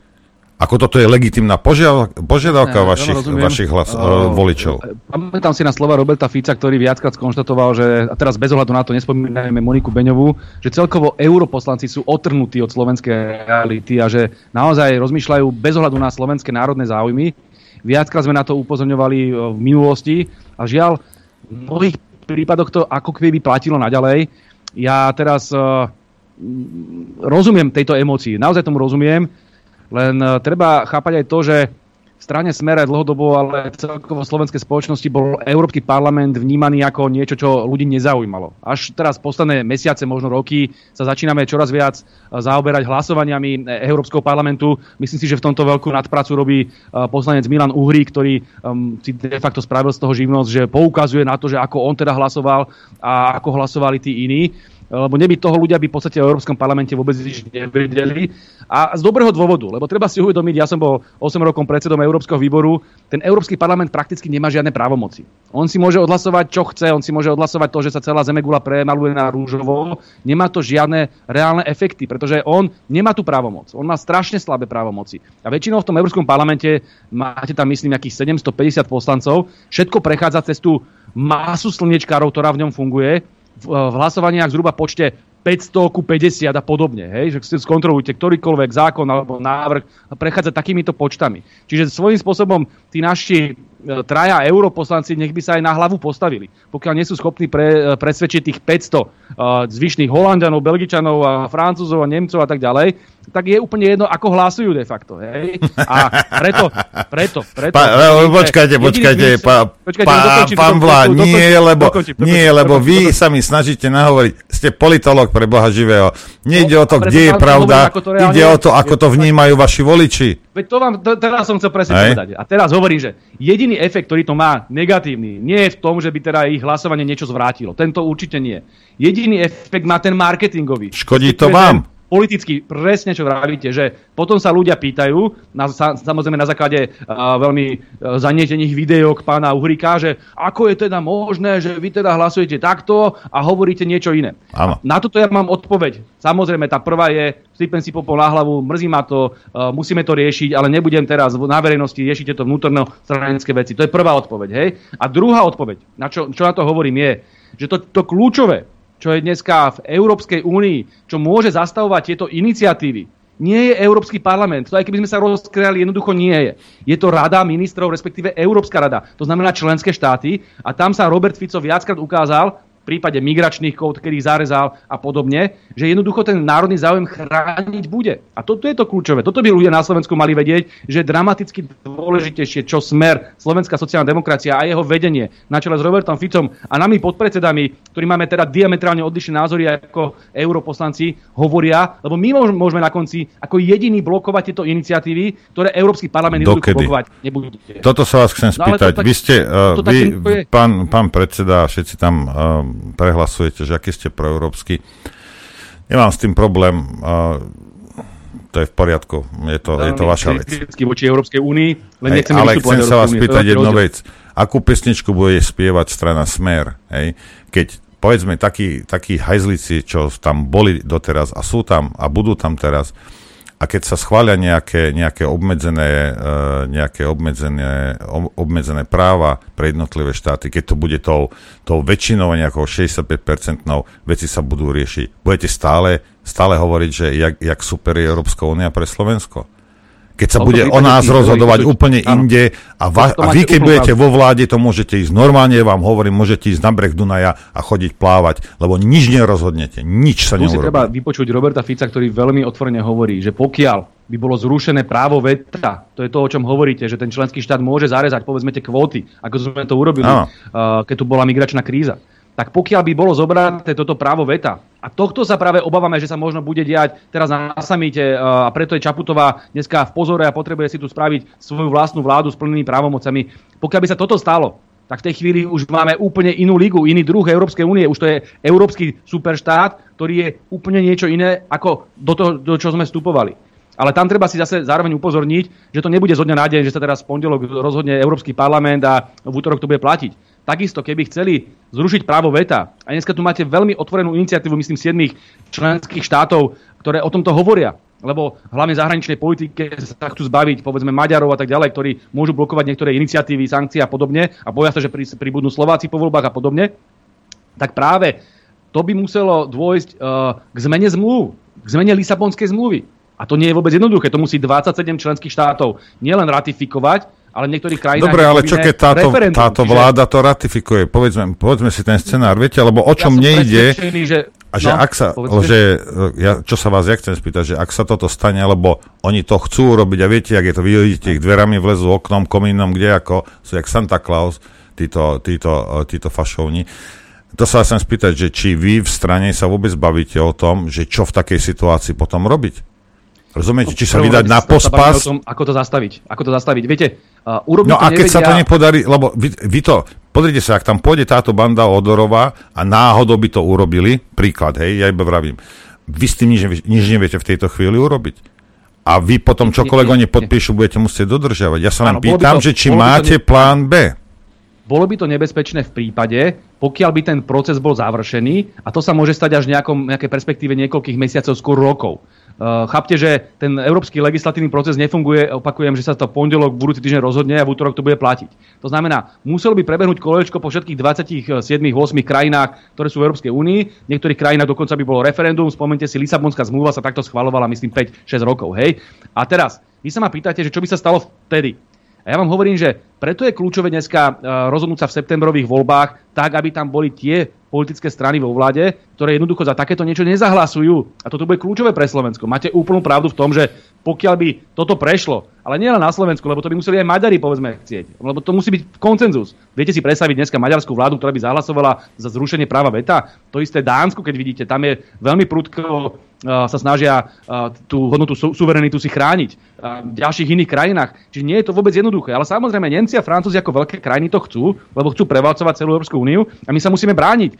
Samozrejme v spolupráci s ďalšími menšími krajinami, ako sú povedzme Maďari. Takže nie je to také jednoduché, ale je tu riziko, že pokiaľ by nová vláda bola takto nastavená, takto servilne voči Bruselu a Washingtonu, tak sa to môže stať, že Slovensko bude takto hlasovať a v tej chvíli samozrejme my musíme prehodnocovať náš postoj k Európskej únii. Ale tam ešte nie sme a v tejto chvíli naša úloha chrániť si suverenitu Slovenska aj v tej európskej spolupráci, ktorú dneska máme. Dobre, by som tomu počkaj. Adrian, ešte... počkaj, počkaj, No. počkaj. Robert Fico prehodnotil toto svoje vyjadrenie. Je to šanca, kde ak e, budeme mať zdravý rozum a neprepadneme do teoretických diskusí o tom, že aká časť suverenity a koľko ešte má byť obetovaná v tomto duchu, tak, e, tak ako považujeme členstvo v Európskej únii od roku 2004 za dobrú správu pre Slovensko, som presvedčený, že je naša snaha byť s tými najlepšími. Ja mám v tom úplne jasno. Hovoríme o jadre. Ktorý, ktorý to bol rok, aby sme si pripomenuli. 2017. No, A teraz to- čo bolo, to bolo.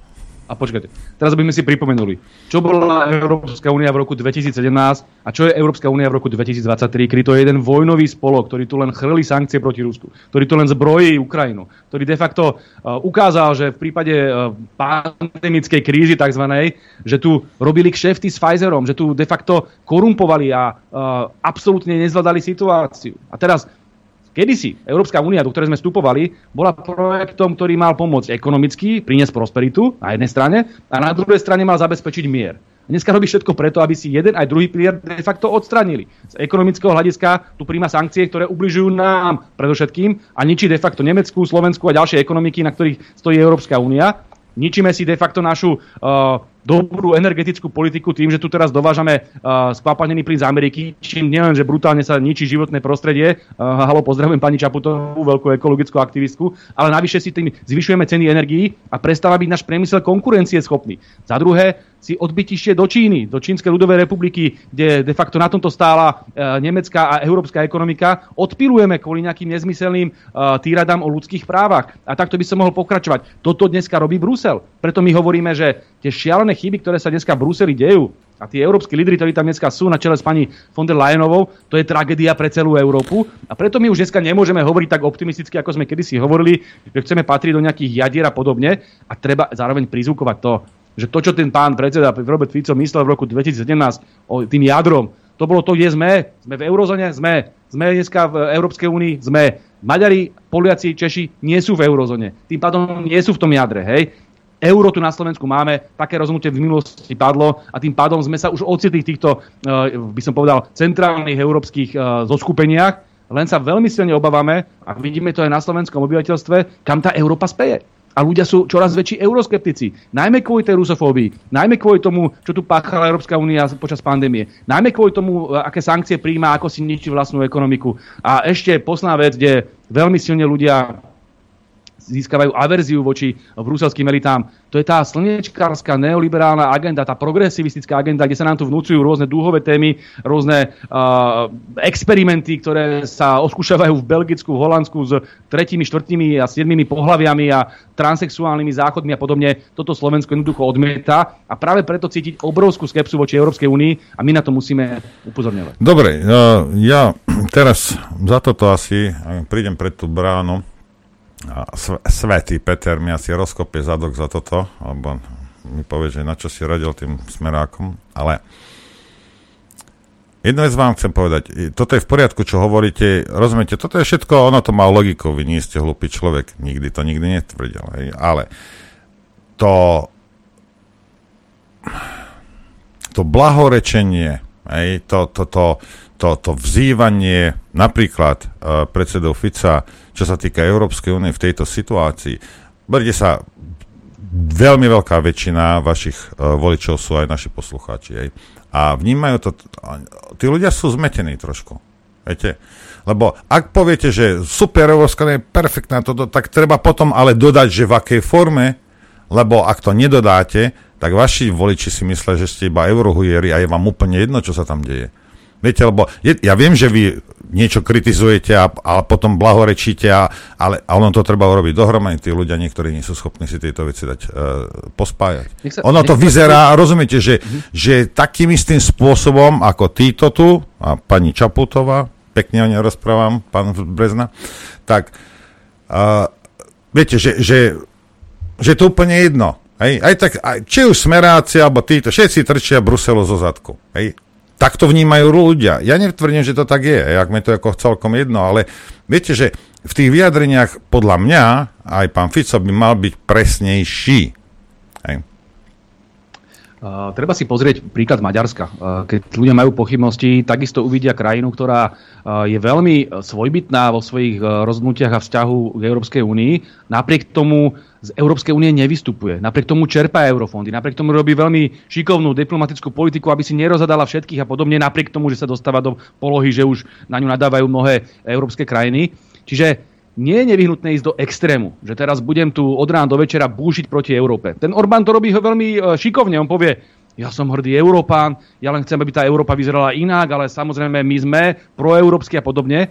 A prakticky to isté hovorí aj Robert Fico. My chceme spolupracovať s európskymi štátmi, však sme tak prepojení ekonomicky a teraz opakujem, po roku 89 sa tu kolonizovali slovenské trhy a ja som teda neštrngal tam tom roku 89 a nebol som toho nadšencom, ale jednoducho taká je slovenská situácia dneska, že sme kompletne do veľkej miery závislí ekonomicky od Nemecka, od Rakúska, od ďalších krajín západ, na západe. Tie trhy sú tak prepojené, že keby sme zajtra odišli z Európskej únie, tak to tu vypne ekonomiku.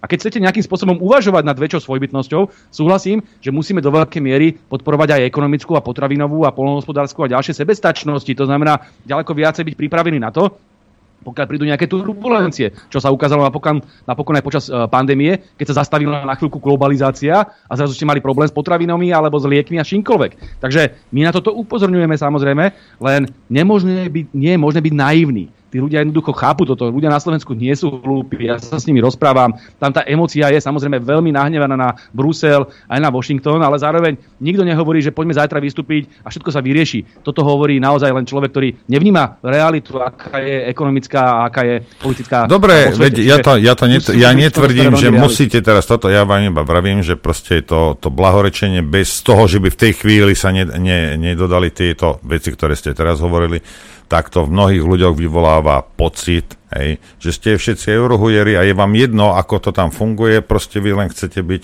chcete byť ver- to, to bola len taká nevyžiadaná rada. Rozumiem. Hej, ako a preto, nič. ďakujem pekne, ale preto, preto aj veľmi silne zdôrazňujeme už e, čoraz viac, lebo spomínam si, že kedy si sme hovorili teda to proeurópsky bez nejakých podmienok, dneska veľmi silne zdôrazňujeme, že sme veľmi kritickí k aktuálnemu vedeniu Európskej únie, že chceme tieto trendy zvrátiť. A ak mám to nejak filozoficky vysvetliť, spomente si na kedysi projekt uh, Charles de Gaulle, uh, francúzského prezidenta, kedy ešte začínala tá európska integrácia. A on trval na tom, že európska integrácia to musí byť vždy Európa národov. Že tam je, tá suverenita musí byť pri tých členských štátoch a že v niektorých oblastiach sa možno vyplatí byť samozrejme uh, viac spolupracujúci ako povedzme ekonomika, to je ten jednotný trh, to sú tie obchodné väzby, to sú tie možno sociálne niektoré uh, veci, ale čo sa týka zahraničnej politiky, migrácie a kultúrnych otázok, tam jednoducho musí byť suverén členský štát a preto tento možno golistický alebo taký suverenistický obraz Európy je nám ďaleko bližší ako tento táto snahy e, slniečkárov a progresívcov o e,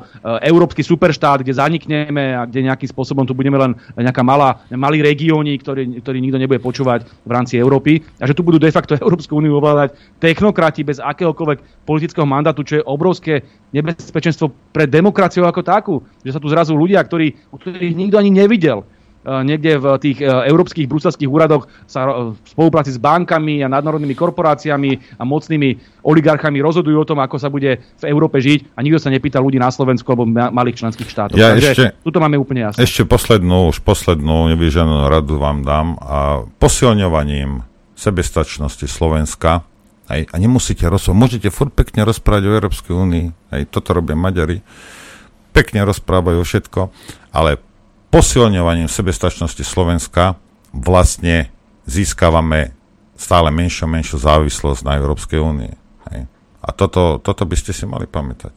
Hej. Nemus, to nemusí to jedno... To sa absolútne zhodneme. Hej. To sa absolútne zhodneme, no. Presne tak. Hej. Presne tak. Však, takže stačí samozrejme... len rozprávať o tom, viete, že o, chceme sebestačnosť, tým pádom samozrejme vyššiu zamestnanosť a, a, a sú rôzne veci ktoré sú Presne, výhodné. To je ten lavicový národný projekt, ktorý teraz obhajujeme. To znamená, ten silný štát tu musí byť, aby toto dokázal zabezpečiť a v tej chvíli máte suverenitu. Bez toho v rámci globalizácie nemôžete mať žiadnu... Lebo, lebo vám poviem, že cez tú koróniu boli uh, niektoré lieky chýbali a ľudia skúšali kdejaké blatníky a smerovky, viete, olizovať, ale nepomáhalo im to. Hej. Ja len tak či no to vidíte dneska na príklade, alebo toto je trend v myslení aj iných štátov, teraz berte si veľké štáty, ako je Rúska federácia, ako sú Čínska ľudová republika alebo Brazília, ktoré presne rozmýšľajú nad tým, že No dobre, čo keď sa jedného dňa túto naši drahí priatelia zo Spojených štátov amerických a západnej Európy rozhodnú podobne ako v prípade Ruska, že nás vypnú, že všetko zastavia, že sankcie tu vymyslia, lebo sa im znepačí povedzme režim našej krajine, v Brazílii povedzme, alebo v Argentíne.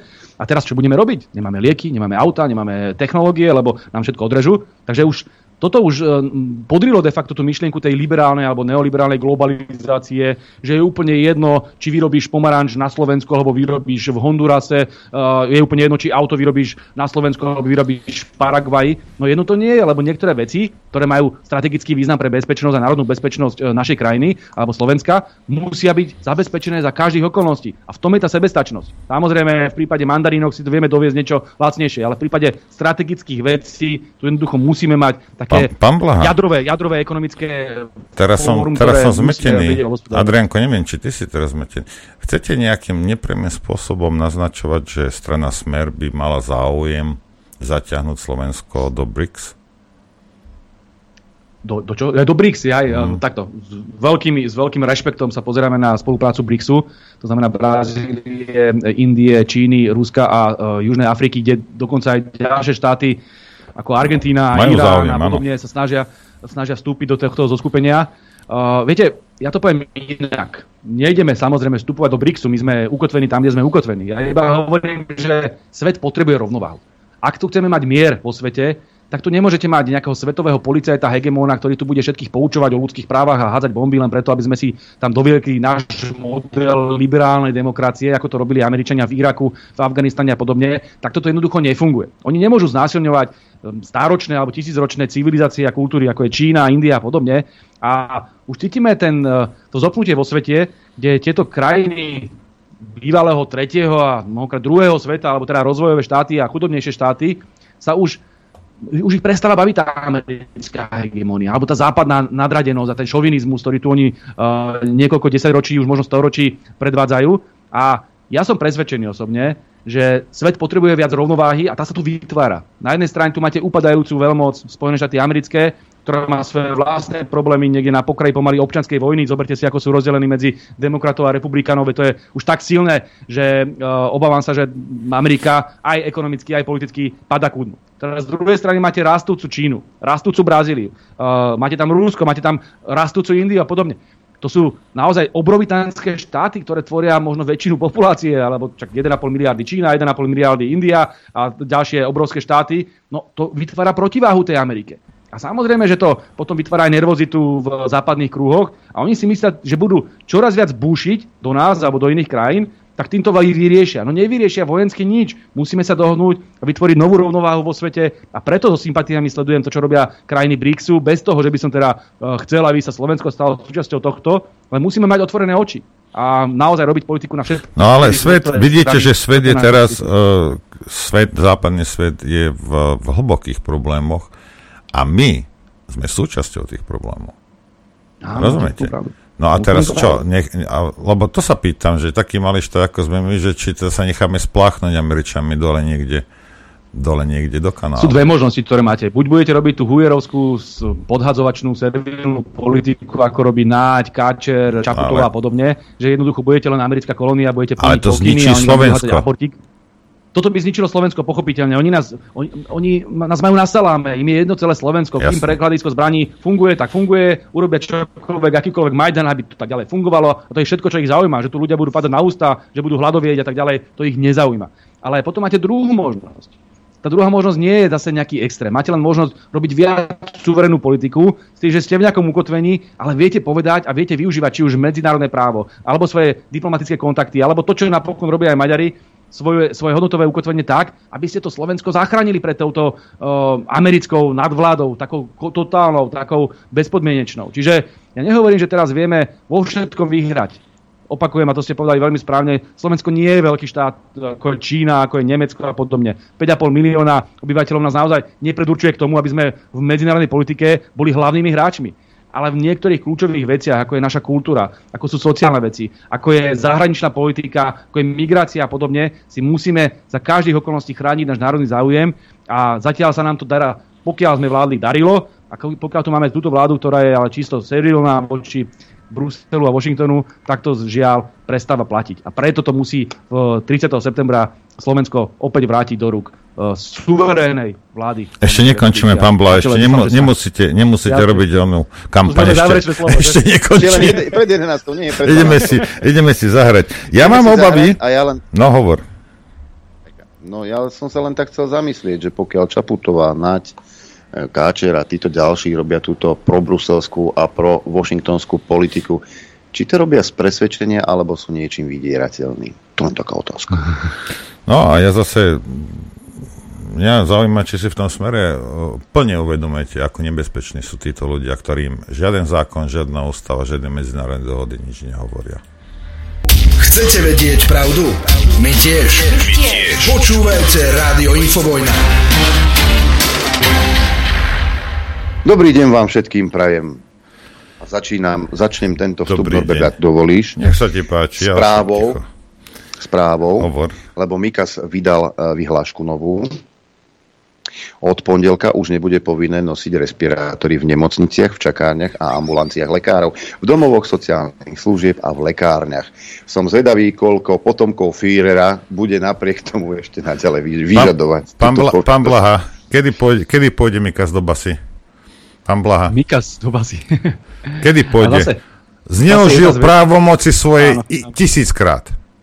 Napokon ono sa to aj vyšetruje, myslím, že generálny prokurátor Žilinka oznámil, že sa vyšetrujú nielen teda tieto veci, ale všetky tie porušenia ľudských práv a všetko to, čo zanedbala vláda počas pandémie a tak ďalej. Ale ja vám to poviem veľmi úprimne, Uh, lebo dochádza k nedorozumeniu, že my teraz ideme niekoho zatvárať do basy a nebavíme sa len o Mikasovi, ale o Lipšicovi, bavíme sa o Matovičovi, o ďalších. My nikoho do, do basy zatvárať nebudeme. To môže spraviť jedine súdy, ktoré sú nezávislé a ktoré sa musí riadiť zákonom. Ale je pravda, že my musíme samozrejme veľmi tvrdo konať voči tým, ktorí zneužívali právomoci verejného činiteľa, najmä v oblasti trestného práva, však spomíme si, ako dopadol Milan Lučanský, ako dopadol advokát Krivočenko, ako dopadli mnohí uh, nevinní ľudia, ktorí boli buď zabití alebo nejakým spôsobom prenasledovaní. Takže my musíme samozrejme konať vo vzťahu k Lipšicovi, vo vzťahu k ďalším, uh, ako sú tí Čurilovci na NAKE a podobne, z politického hľadiska. Nemôžu tam predsa byť ľudia, ktorí uh, spáchali uh, zločiny na takýchto pozíciách. Ale čo sa týka posielania ľudí do basy, to nie je na nás. To ako nemôžeme teraz povedať a z tohto teraz uh, nás aj obvinujú a my to musíme veľmi rezolutne odmietnúť. My nebudeme tu vytvárať to, čo vytvárali oni. Že gestapo si povie, že tohto treba zavrieť a ho zavrie. Takto to fungovať jednoducho nemôže, ale my musíme pracovať na to, aby boli orgány nezávislé a aby tie zločiny boli potrestané, ale nie cez politickú linku. No uvidíme. uvidíme. Či bude mať policia rozviazané ruky. Však áno.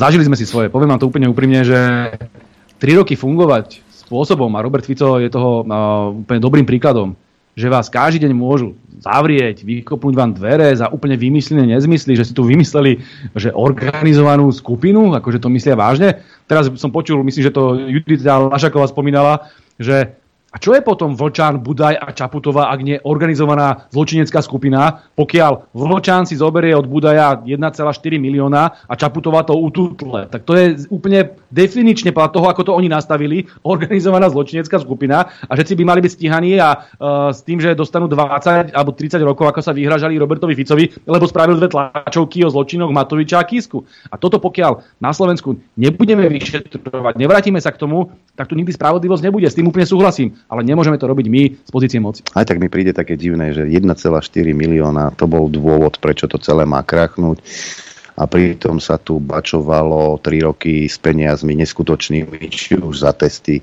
A to išlo do stoviek miliónov za testovanie. Poznám firmy v mojom okolí, ktoré si na e, Momke vystavali taký biznis, že dovidenia do počutia. A to je z mojich peňazí. A v, v úvodzovkách, aby ma niek- niekto nerozumel zle, v úvodzovkách trápnych 1,5 milióna eur je dôvodom e, nápad vlády. Veď sme tu mali tých dôvodov X či už plagiátorstvo Grehlinga, Matoviča, Kolára, či už to bola firmička z Trnavy, či už to boli nezmyselné lockdowny a ďalšie veci za ost- očkovacia lotéria, to bola ďalšia z blbostí Igora Matoviča, alebo príspevky 300 eur, keď sa dôchodca dá tretíkrát zaočkovať a podobne. A teraz 1,4 milióna eur. Preto hovorím, že tam cítim uh, nejakú zámienku, že sa hľadala iba zámienka na to, aby mohla prevziať uh, Čaputovej vláda moc na Slovensku, pretože tu zjavne niekto nejaká cudzia mocnosť potrebuje mať uh, vládu s plnými právomocami, ktorú bude mať pod kontrolou priamo prezidentka uh, republiky. Čiže ja si myslím, že to bola naozaj zamienka, že zoberte si, a prečo teda Čaputová nekonala už v prípade Mikulca, ktorý nakúpil vrtulník za 13 miliónov, keď mohol mať e, za 15 miliónov dva vrtulníky. A dokonca ten úrad pre verejné obstarávanie zastavil túto súťaž. Súd rozhodol, že musí tento vrtulník uzemniť a podobne. Takéto kšefty sa diali a Čaputová mlčala. A teraz zrazu sa prebudí až v prípade Vlčana. Spomeňme si na to, čo teraz predviedol e, minister Hirman, keď e, nechal preveriť výdavky, ktoré sa diali na ministerstve vo vzťahu k Expo Dubaj. A pán Sulík zjavne vyše milióna eur investoval do toho, aby mal pre svoju rodinu a kamarátov a stranických súdruhov bakanálie niekde v Dubaji, na pláži, platili si luxusné hotely, piatiku a dobrú molekulárnu kuchyňu, predpokladám, za peniaze daňových poplatníkov. Nehovoriac, nehovoriac, nehovoriac o tom, že tu boli ľudia na Slovensku v tej dobe uzemnení, nesmeli ísť do prírody, 20 metrov si sa mal vyhýbať každému človeku, čo bol v, v prírode, nesmel si ísť cez okresy, nesmel si ísť do obchodu a tak ďalej. A my, ktorí sme neboli očkovaní, sme potom boli považovaní za ľudí druhej kategórie. Je, je, je mi jasné, že v tom štúdiu tam máte problém, aj máte problém s vnímaním reality, tak pozri sa Adrianko na obrazovku. Aj. Ja vám to hneď vysvetlím. Včerajší status Igora Matoviča. Pred 50 rokmi zomrel Old Shatterhand, vlastným menom Lex Barker. Bolo to takto. 11. maja 1973 sa Lex Barker vybral do ulic New Yorku, z čista jasna dostal infarkt a zomrel. Nevie sa, ako presne to bolo, ale legenda hovorí, že Lexovi pípla SMS zo Slovenska, že som sa narodil. A tak sa rozhodol, že mi predá úlohu chrániť dobrých a ísť zlým ľuďom po krku. Po krku je spolu, aj aby ste vedeli. to neviem prečo, ale... Takže chápete, pán Blaha, ako to je? Ako, ako, ako... Toto tu vládlo. Toto tu vládlo. Toto bolo premiérom dva a pol roka. Veď to je a on je naozaj psychicky uh, porušený. Ako, jemu prepína ale... tomuto človeku, to je, to je, to je, to je 10 hrú. Že, že, že 25 ľudí, percent ľudí toto volilo. A dneska zrazu to bolo presne ako za komunistov, že po roku 89, 18. novembra ste nenašli jediného komunistu, všetci sa tvárili, že boli antikomunisti, dizidenti, dokonca sa aj Kiska tváril, dokonca sa aj Leško tváril, dokonca sa aj títo ľudia tvária doteraz, aj keď boli červení, až to bolelo. A teraz zrazu nikto nebol, kto by ich volil v minulosti, alebo kto by ich podporoval. To isté teraz pri Matovičovi. Ja sa stretávam s ľuďmi, ktorí hovoria, že Matovič je najhorší, ale nikto sa neprizná, že ich volili. Raz sa mi stalo, že, že sa priznali uh, chalani krčmári z uh, jednej uh, bratislavskej krčmy, kde som išiel a kričali na mňa už asi rok potom, čo Matovič vládol, že pán Blaha, že my sme volili Matoviča, chceme sa zabiť, my už len Fica, my už len Smer. To, takto ľudia začínajú uvažovať. Čiže je zase možno na jednej strane dobré uh, po tomto štvoročnom alebo trojročnom e, vyčínaní Igora Matoviča, Eduarda Hegera, pani Čaputovej a ďalších, že tí ľudia mali možnosť ucítiť nejakú alternatívu toho typu, ktorú nám ponúkali voči smeru, týchto liberálov, týchto pravičiarov, týchto bláznov. Lebo sa tu tvárili všetci, že smer je ten najhorší a my sme robili chyby, to treba otvorene priznať. No ale potom okusili liberálnu pravicu. Chaos, bordel, sociálna Dobre, však dobre, medzi týmito voličmi musela prebehnúť nejaká sebereflexia. Otázka je, či u vás prebehla za tie tri roky to práve sa snažím eh, na to poukázať, že, že smer Slovenská sociálna demokracia nie je to isté, ako bol smer uh, v roku 2016 až 2020 alebo 2012 až 2020. Personálne to môžete vidieť úplne v priamom prenose, no keď sa pozriete na tú tlačovú konferenciu a vidíte tam vedenie smeru, vidíte tam Pelegriniho? Nie. Žigu? Nie. Kažimíra? Nie. Uh, Lajčaka? Nie je tam Blaha, ktorého asi názory teraz počúvate, asi nie sú také, ako bolo u spomínaných pánov. Vidíte tam Kamenického, ktorý nemá za sebou žiadne kšefty, jeden normálny sociálny demokrat, Juro Blanár, e, veľký vlastenec, uh, Erik Kaliňák, mladý človek, filozof, ktorý je silne lavicovo orientovaný, Ríšo Takáč, ktorý sa venuje polnospodárstvu a polnospodárskej sebestačnosti a bezpečnosti. Čiže presne ten model, ktorý potrebujeme posúvať. Takto by som mohol pokračovať. Robert Fico takisto veľmi jasne uh, ucítil to, čo mu porábali a čo na ňom sa odbavovali túto tri roky rôzni Matovičovci, Sulikovci, Čurilovci, Lipšicovci a akým spôsobom ho tu prenasledovali. Čiže ja som presvedčený, že dneska sme nastavení veľmi národne, veľmi ľavicovo a že takéto správne. A možno, že aj my sme potrebovali dostať nejakú facku, aby sa takéto niečo stalo. A možno je aj nakoniec dobré, že tá strana sa očistila od týchto podnikateľských kruhov, ktoré prešli do hlasu sociálnej demokracie a dneska sme autentická. Len či bola tá facka dostatočne silná. To nikdy ne, neviete dopredu, ale ja verím no, tomu, že... Práve. Viete, z druhej strany poviem za seba, ja som síce musel tiež robiť v minulosti, ako keď ste v politike, robíte vždy kompromisy, hej, ale je pravda, že ja si držím to proste, to ľavicové presvedčenie a vždy si ho držať budem, píšem o tom roky knihy, naozaj mi to kariérne nejako nepomáha, to vás môžem ubezpečiť, asi ako vám nepomáha kariérne, že ste so svojimi názormi takto otvorení, takisto ani mne nepomáha, keď u mňa kričia, že som ruský agent, že ma vyhadzujú zo sávky, zakazujú predávať moje knihy, ďakujem, že vy môjho Lenina predávate. A takýmto spôsobom vás trestajú za iný názor, lebo hovoríte otvoreným Toto spôsobom. ani Krupska nepovedala, čo ste teraz vypovedali. Toto ani Krupska nikdy nepovedala, že môj Lenin. Toto ešte ani ona nepovedala nikdy. Ako... to som moju knižku Leninovi, ale No tak to je niečo iné. Krupská, Krupská, Krupská ani uh, nevlastnila v tomto prípade uh, takým tým osobným spôsobom Lenina, pretože oni boli skôr uh, priatelia, oni nemali takýto sexuálny život, len aby som uh, historicky toto... Boli ste u toho, boli ste u toho, pán... pán nie, nie, ale podľa tých historických, historických uh, údajov je to tak, že on mal tú Irnaudovú, tú Anesu Irnaudovú ako svoju milenku a tak, keď sa pozriete na fotografie Nadeždy Krupskej, tak pochopíte, že to bolo naozaj o niečom. Už keď sme pri tých názoroch, ako sa máte na Savke, alebo sa už nemáte?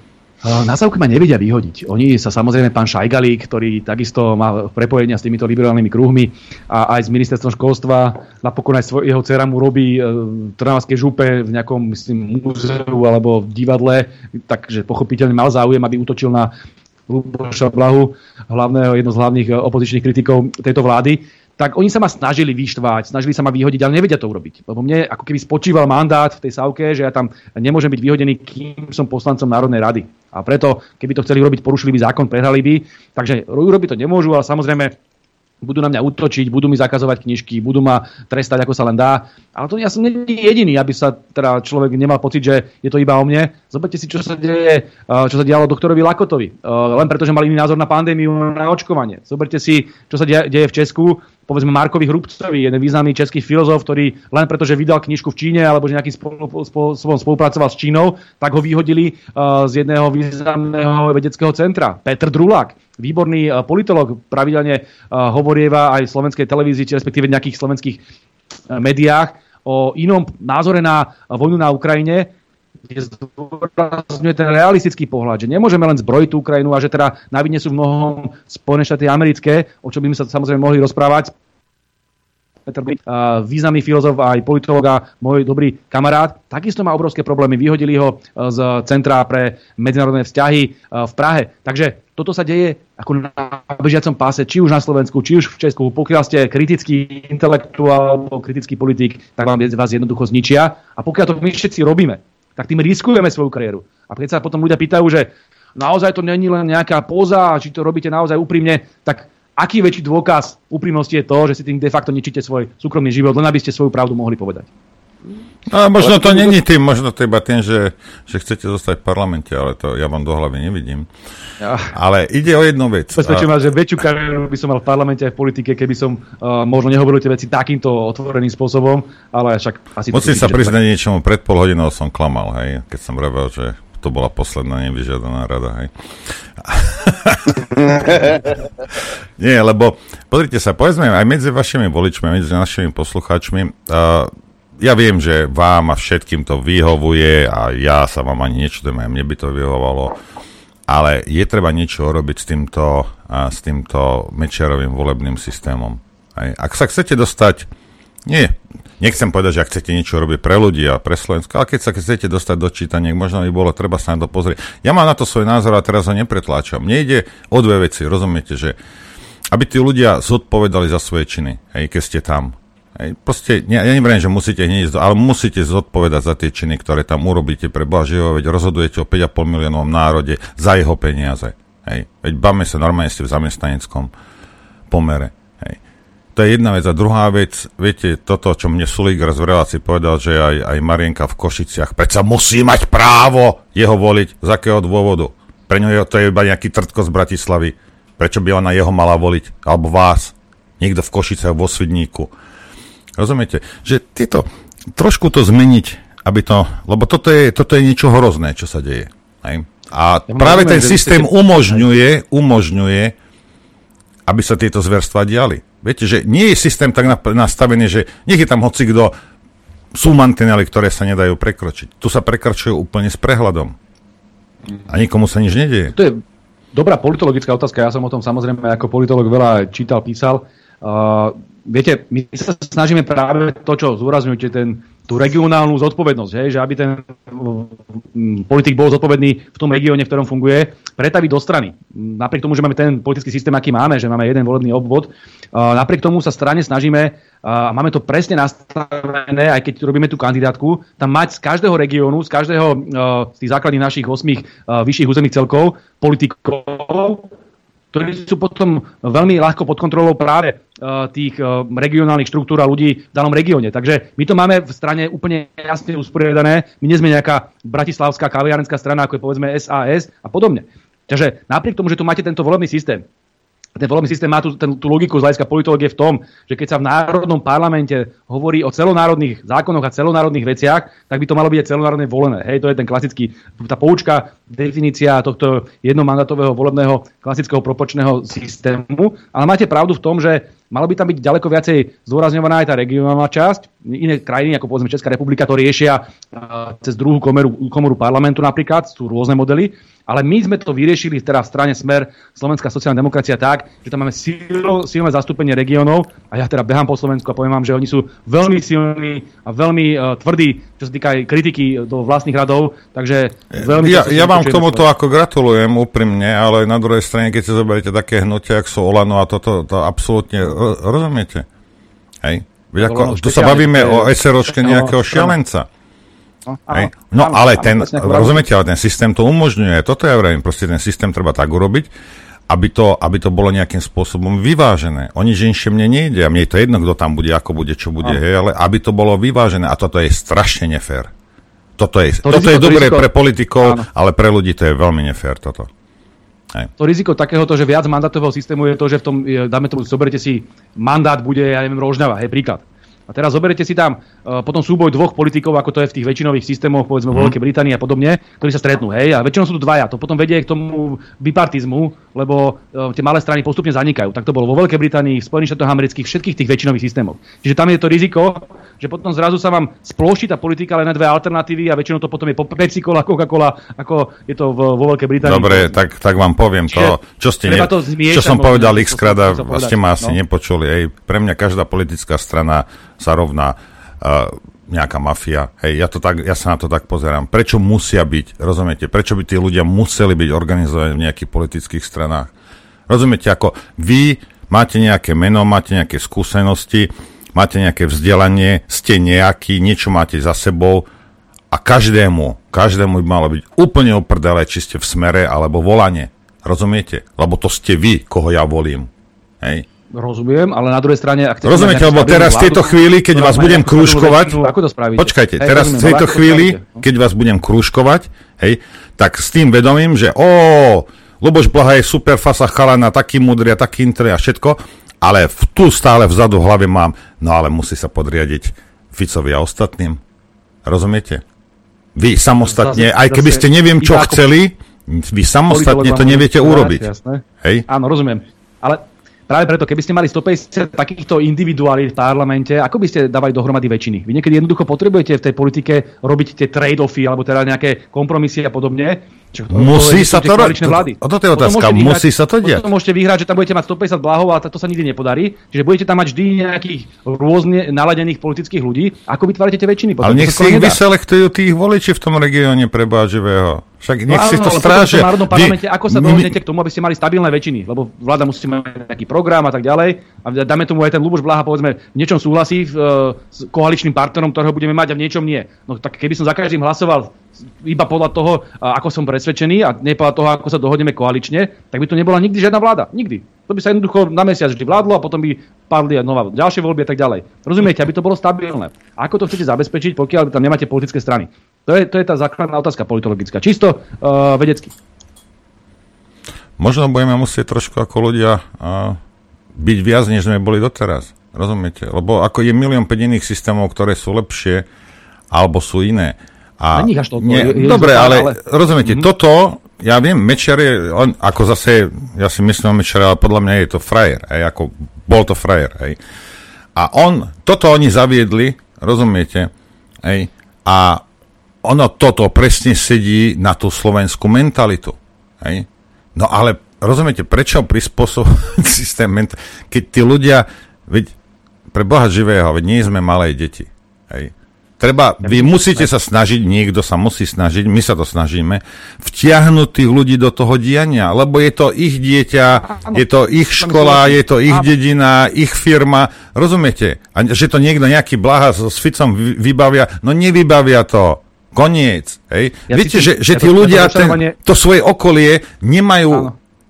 ani chuť a nemajú tým pádom nemajú ani vplyv na to, čo sa deje je to obrovské rozšarovanie z politických strán a ja tomu rozumiem, o čom hovoríte, lebo hmm. ten systém politických strán, masových strán vznikal niekedy tým koncom 19. úvodom 20. storočia s tým, že to boli reálne masové strany, ktoré boli do veľkej miery demokratické. To znamená, že všetko to, čo vravíte, že ten človek má pocit, že nemôže nič ovplyvniť, súviselo s tým, súvisí s tým, že dneska už mnohé tie strany nefungujú masovo a demokraticky, že teraz dola sa to vyviera, tie problémy a potom ten, hore ten politik to má nejakým spôsobom reprezentovať. Máte tu také tie straničky, ako je Matovič, Sulík, ktorých vôbec nezaujímajú ľudia, oni ich je dokopy 50 50, oni sa stretnú a väčšinou jeden chlapík, ktorý to riadi ako SROčku, si rozhoduje. Hm? Tak toto fungovať nemá. Ale pokiaľ by tie strany fungovali reálne demokraticky a my fungujeme takto, lebo my sme obrovitanská strana, jedna z mála stran na Slovensku, ktorá má reálne štruktúry, kde chodíme po všetkých regiónoch Slovenska, s ľuďmi sa rozprávame, oni nám dávajú svoje požiadavky, my, my fungujeme demokraticky, ale máte pravdu, že ľudia sú rozčarovaní z toho, že de facto tie strany sú vlastne také nejaké hybridy uh, podnikateľské, ktoré nemajú nič spoločné Dobre, so životom. Dobre, sa, bavme sa o tom, že, že, to, že ne, nebudete vyhovovať mne, hej,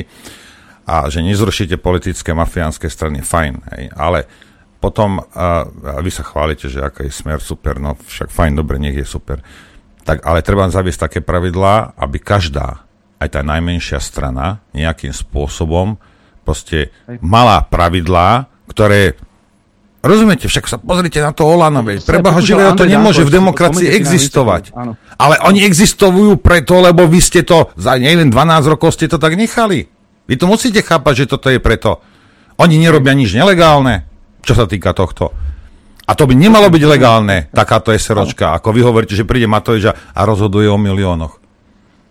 Viete, toto ja iba vravím, že proste nastaviť ten systém, aby bol spravodlivejší. Áno, áno.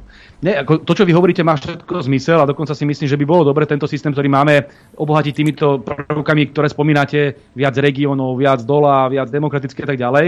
Len uh, pripomínam, že aj keby sme to zobrali z druhej strany, aj ten systém, ktorý by nakoniec bol ten väčšinový, má svoje nevýhody. Preto treba hľadať nejaký kompromis a to sa čisto ako politologové bavíme, bez toho, že by tam boli nejaké emócie. Som otvorený tejto diskusii, naozaj treba posilniť ten, ten participatívny moment, aby tí ľudia mali pocit, že uh, môžu. A viete, ja vám trošku poviem, že Cítim to aj na tých sociálnych sieťach a aj cez vaše alternatívne médiá, ktoré ponúkajú priestor aj ľuďom, že to pomáha neuveriteľne.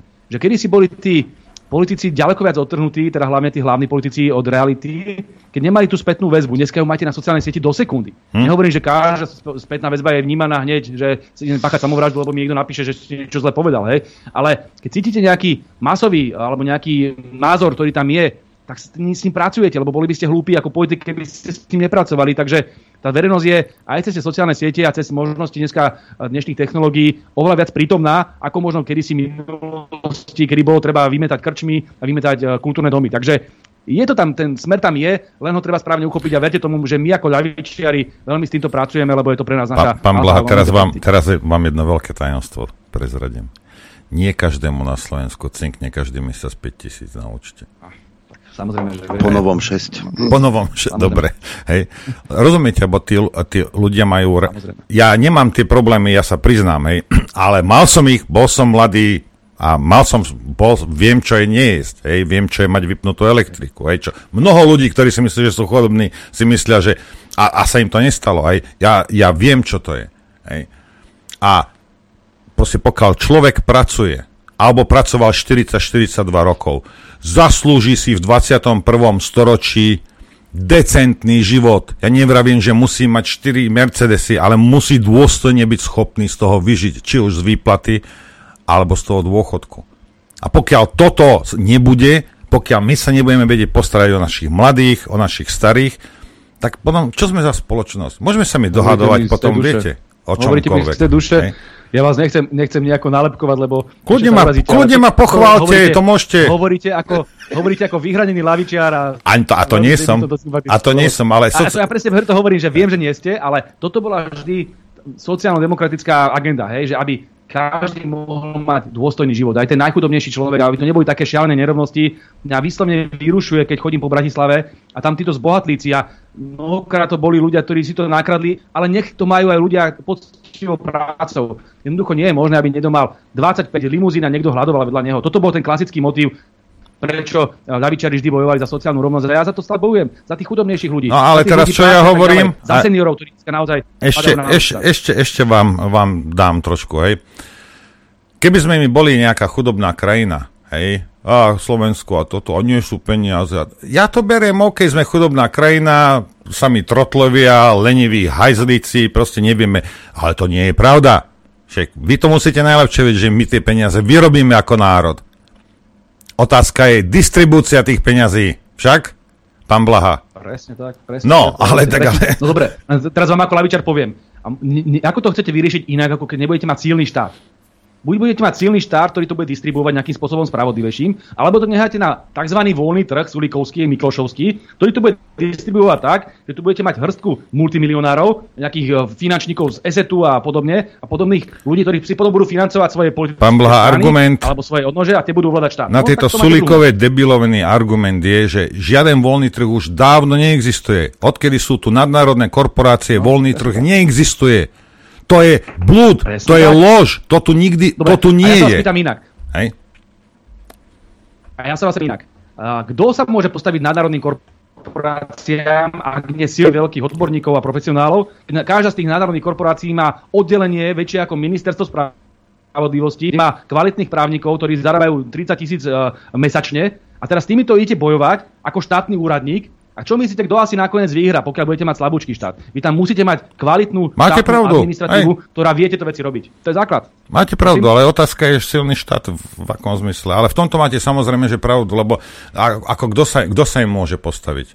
No, toto. A potom sa im de facto môže... Poz- alebo to isté vždy hovorili lavičiari ako ja, že vy musíte vedieť podporovať odbory. Teraz nehovorím, v akom stave sú slovenské odbory, ale ako také, že, slo- že odbory musíte mať, lebo jednoducho, keď máte nejakú obrovskú fabriku, obrovskú firmu, nadnárodnú korporáciu a podobne, a máte tam jedného človečíka, ktorý sa zbúri voči tomu, že tam majú povedzme slabé výplaty alebo hrozné podmienky pracovné, no tak ho vyhodia. No. Ale ako náhle sa budú nejakým spôsobom zgrupovať a bude ich 100 a povie, že zajtra neprídeme do roboty a budete mať výpadok, tak v tej chvíli už musia počúvať aj tých robotníkov, aj tých pracujúcich. Pán. Blaha, to by Preto ale- to by- hovorili, že musíme mať nejaké silné. Má, máte Pre- pravdu v, vo svete, kde odbory a hlavne vedenie odborov nekolaboruje so štátom, ale hlavne so zamestnávateľom. Rozumiete? Veď toto, veď toto. No. Čak ja, ja hovorím filozoficky, ako to je. Áno, v to je v poriadku, ale zase podľa mňa sa dajú nastaviť pravidlá tak, hej, aby sa toto nedialo. Rozumiete, to status quo vyhovuje mnohým hajzlíkom, to je celé. Hej, treba to... Tak krásne zhodneme, že, že, že kedy, čakám, kedy bude prihláška do Smeru, lebo rozmýšľate veľmi podobným spôsobom. Poď, poď, Adrian, a ty si mu to povedal, ja to tu už mám nachystané dva roky, už sa tak, tak teším, že pôjdem do... A je to vonku. A je to vonku. Ale e, keďže aj my máme odborové zväzy v Infovojne, e, tak ja ako odborový predák štúdia Juch e, v tejto chvíli navrhujem. Ešte, ešte niečo povedz pekné, lebo som sa tu zakecal so súdruhom. Však vidím. Čo? Kúkam, kúkam na hodiny. sa až kritizovali trošku. Ale nie, o No, to tak- nejde, ale, uh, ale vieš, pesničky, pesničky. Dobre, môžeme ísť. Ideme na vec. Chcete vedieť pravdu? My tiež. My tiež. Počúvajte Rádio Infovojna. Dobrý deň. Dobrý deň, ja sa ospravedlňujem, naozaj som sa zakecal. Ej, ej, neviem ako vy dvaja, aj to musíte si rozhodnúť, ale vzhľadom k tomu, že mi huba chodila, hej, a je už 42, tak ja som to ochotný ešte nejakých 10-15 minút posedieť po, po To ty 12. se...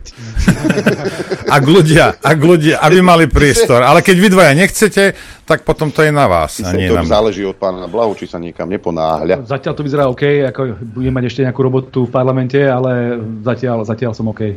095 066 11 16, mailová adresa ránozavináč.infovojna.bz a aj hľa, máme prvý telefonát, počúvame. Dobrý deň, prajem. Dobrý deň. Tu je Roman Kitus. Ja by som sa chcel opýtať pána Blahu.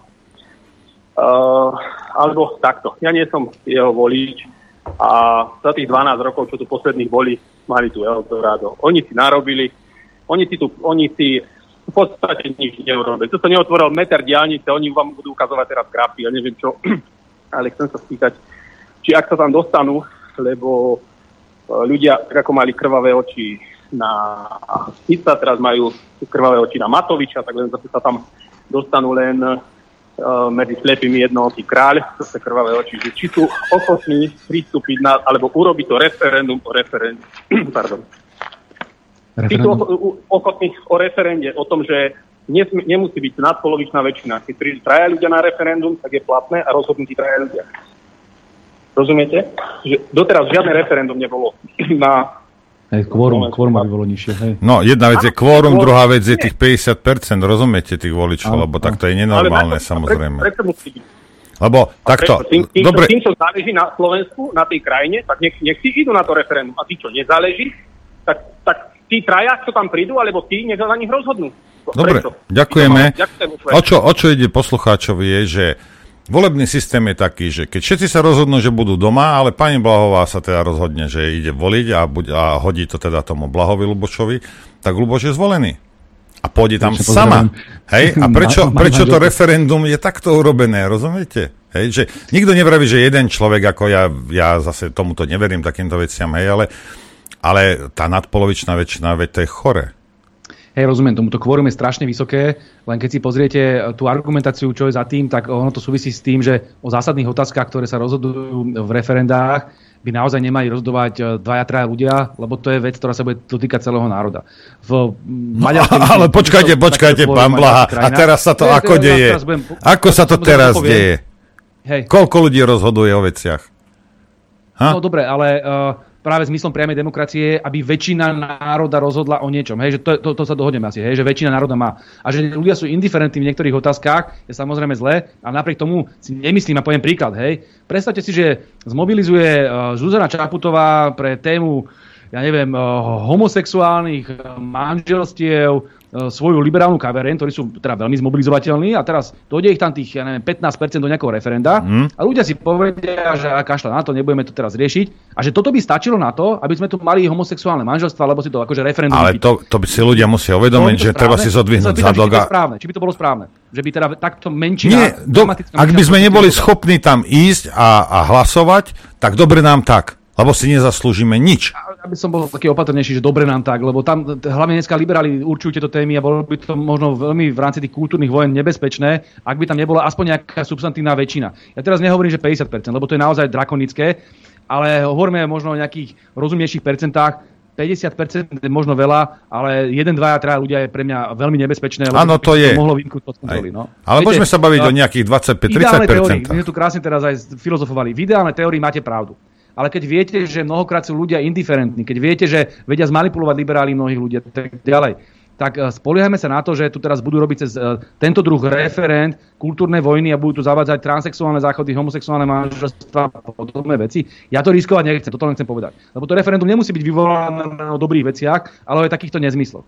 Ale máte úplnú pravdu v tom, že musíme posilniť inštitút referenda a možno sa uvažovať nad tým znížením kvóra. A my sme sa aj snažili vyvolať referendum, však dobre viete, o úplne elementárnej otázke, či možno vôbec odvolať vládu. A toto je pre nás kľúčové, aby sa toto dostalo do ústavy a na toto budeme samozrejme pamätať. A v tých ostatných veciach posilňovania referenda ako inštitútu priamej demokracie samozrejme budeme takisto... A Ko, koľko razy by som neviem, čo dal za transgenderový záchod, keď musky je plný. Ja, ja len, páni, vás preruším, len taká aktualita. Som sa dozvedel, že ministrom školstva, vedy a výskumu a športu bude Daniel Bútora. Ak ti hovorím... Čože? Bútora, Bútora, to je tak to je toho. syn To je syn. Martina. Bútora. Aha. To len tak na, na okraj. Máme poslucháča, počúvame, nech sa páči. Dobrý deň, pozdravujem. Dobrý deň. do Uh, pán Blaha, vy ste veľmi vzdelaný človek, ale vy ste aj veľmi šikovný retoricky a napriek, napriek dosť jasným otázkam Norberta veľmi šikovne dokážete lavírovať alebo uhýnať z tých, z tých otá- otázok a odpovedí. Však ale to je, to je v jeho plus, to zase ho nemôžete za to odsudzovať. Áno, to je, to je vlastne v poriadku, som chcel povedať, je to práve tá retorická šikovnosť. Uh, nebudem, na začiatku nebudem súhlasiť s tým referendum, vyhranili ste sa voči tomu, čo ten uh, poslúchať volal. To, keby sme zrušili kvórum na referendum, to neznamená, že by uh, to odvolili dva, dvaja, traja. Práve ten inštitút by vyindukoval tak vysokú referendovú účasť, podľa mňa, že by sme sa všetci čudovali. Ale no, idem, idem k pár svojim veciam, čo som vás chcel opýtať. Ja viem, že nedostanem na ne možno odpoveď, Takže skúste to možno brať tak ako, ako takú niektoré veci na ako nevyžiadanú radu. Celkom jasne, skúste komunikovať s ľuďmi, uh, ako sa budete chovať voči EÚ, voči tejto potápajúcej sa lodi. Či von, a nemyslím radikálne zajtra, ale rozumným spôsobom von, alebo sa budete snažiť modifikovať nezmodifikovateľné. Ďalšia vec, čo tam odznela. Volebný systém, referendum, a ja ešte k tomu pridám ďalšiu vec, do, do ktorej sa Norbert párkrát obu, a to je, a to je odbory. Odbory, podpora štrajku a hlavne legislatívna podpora odborárskej činnosti. Toto je na dlhšie vedel, by som vám o tom hodne povedať. Norbert má ťažké srdce na odborárov a ja aj viem prečo, ale možno, že niektoré veci nevie. Zďaleka tu nemáme takú legislatívnu podporu odborárskej činnosti, ako má Nemecko, ako má Francúzsko alebo ako má Rakúsko a z tohto plynú tie nedostatky, ktoré, ktoré z toho vyplývajú. Ďalej, obranná zmluva so Spojenými štátmi versus uh, zotrvanie v NATO. Toto sú dve veci, ktoré treba jednoznačne odkomunikovať a vyriešiť. Ďalšia vec, vašu stranu a vašu vládu to zožralo, zažíva, to sú mimovládky politické, registrácia zahraničných agentov, Spojené štáty ten zákon majú, ale, ale nepáči sa im, keď to zavádza niekto ďalší. Toto jasne odkomunikujte. Vysporiadanie a v neposlednom rade vysporiadanie zločinov Matovičovej vlády a súdružky Čaputovej. A nehovorte prosím vás viackrát, že, že vyšetrovateľia budú mať voľné ruky. Toto sme, takéto blbosti sme počúvali od Matoviča, všetkým rozviazal ruky nie, povedzme si pravdu, politická moc má vplyv na to, čo sa bude a čo sa nebude vyšetrovať. Tak ako to bolo markantné teraz, tak to bolo markantné aj za vašich vlád. Takže čistého vína si treba naliať a odkomunikovať, čo sa bude s týmito vecami, čo napáchali títo smradí vrátane Mikasa diať. Ďakujem vám pekne za slovo. Aj, aj ja vám ďakujem a prajem vám hodne zdravia, hodne dlhého života. Áno.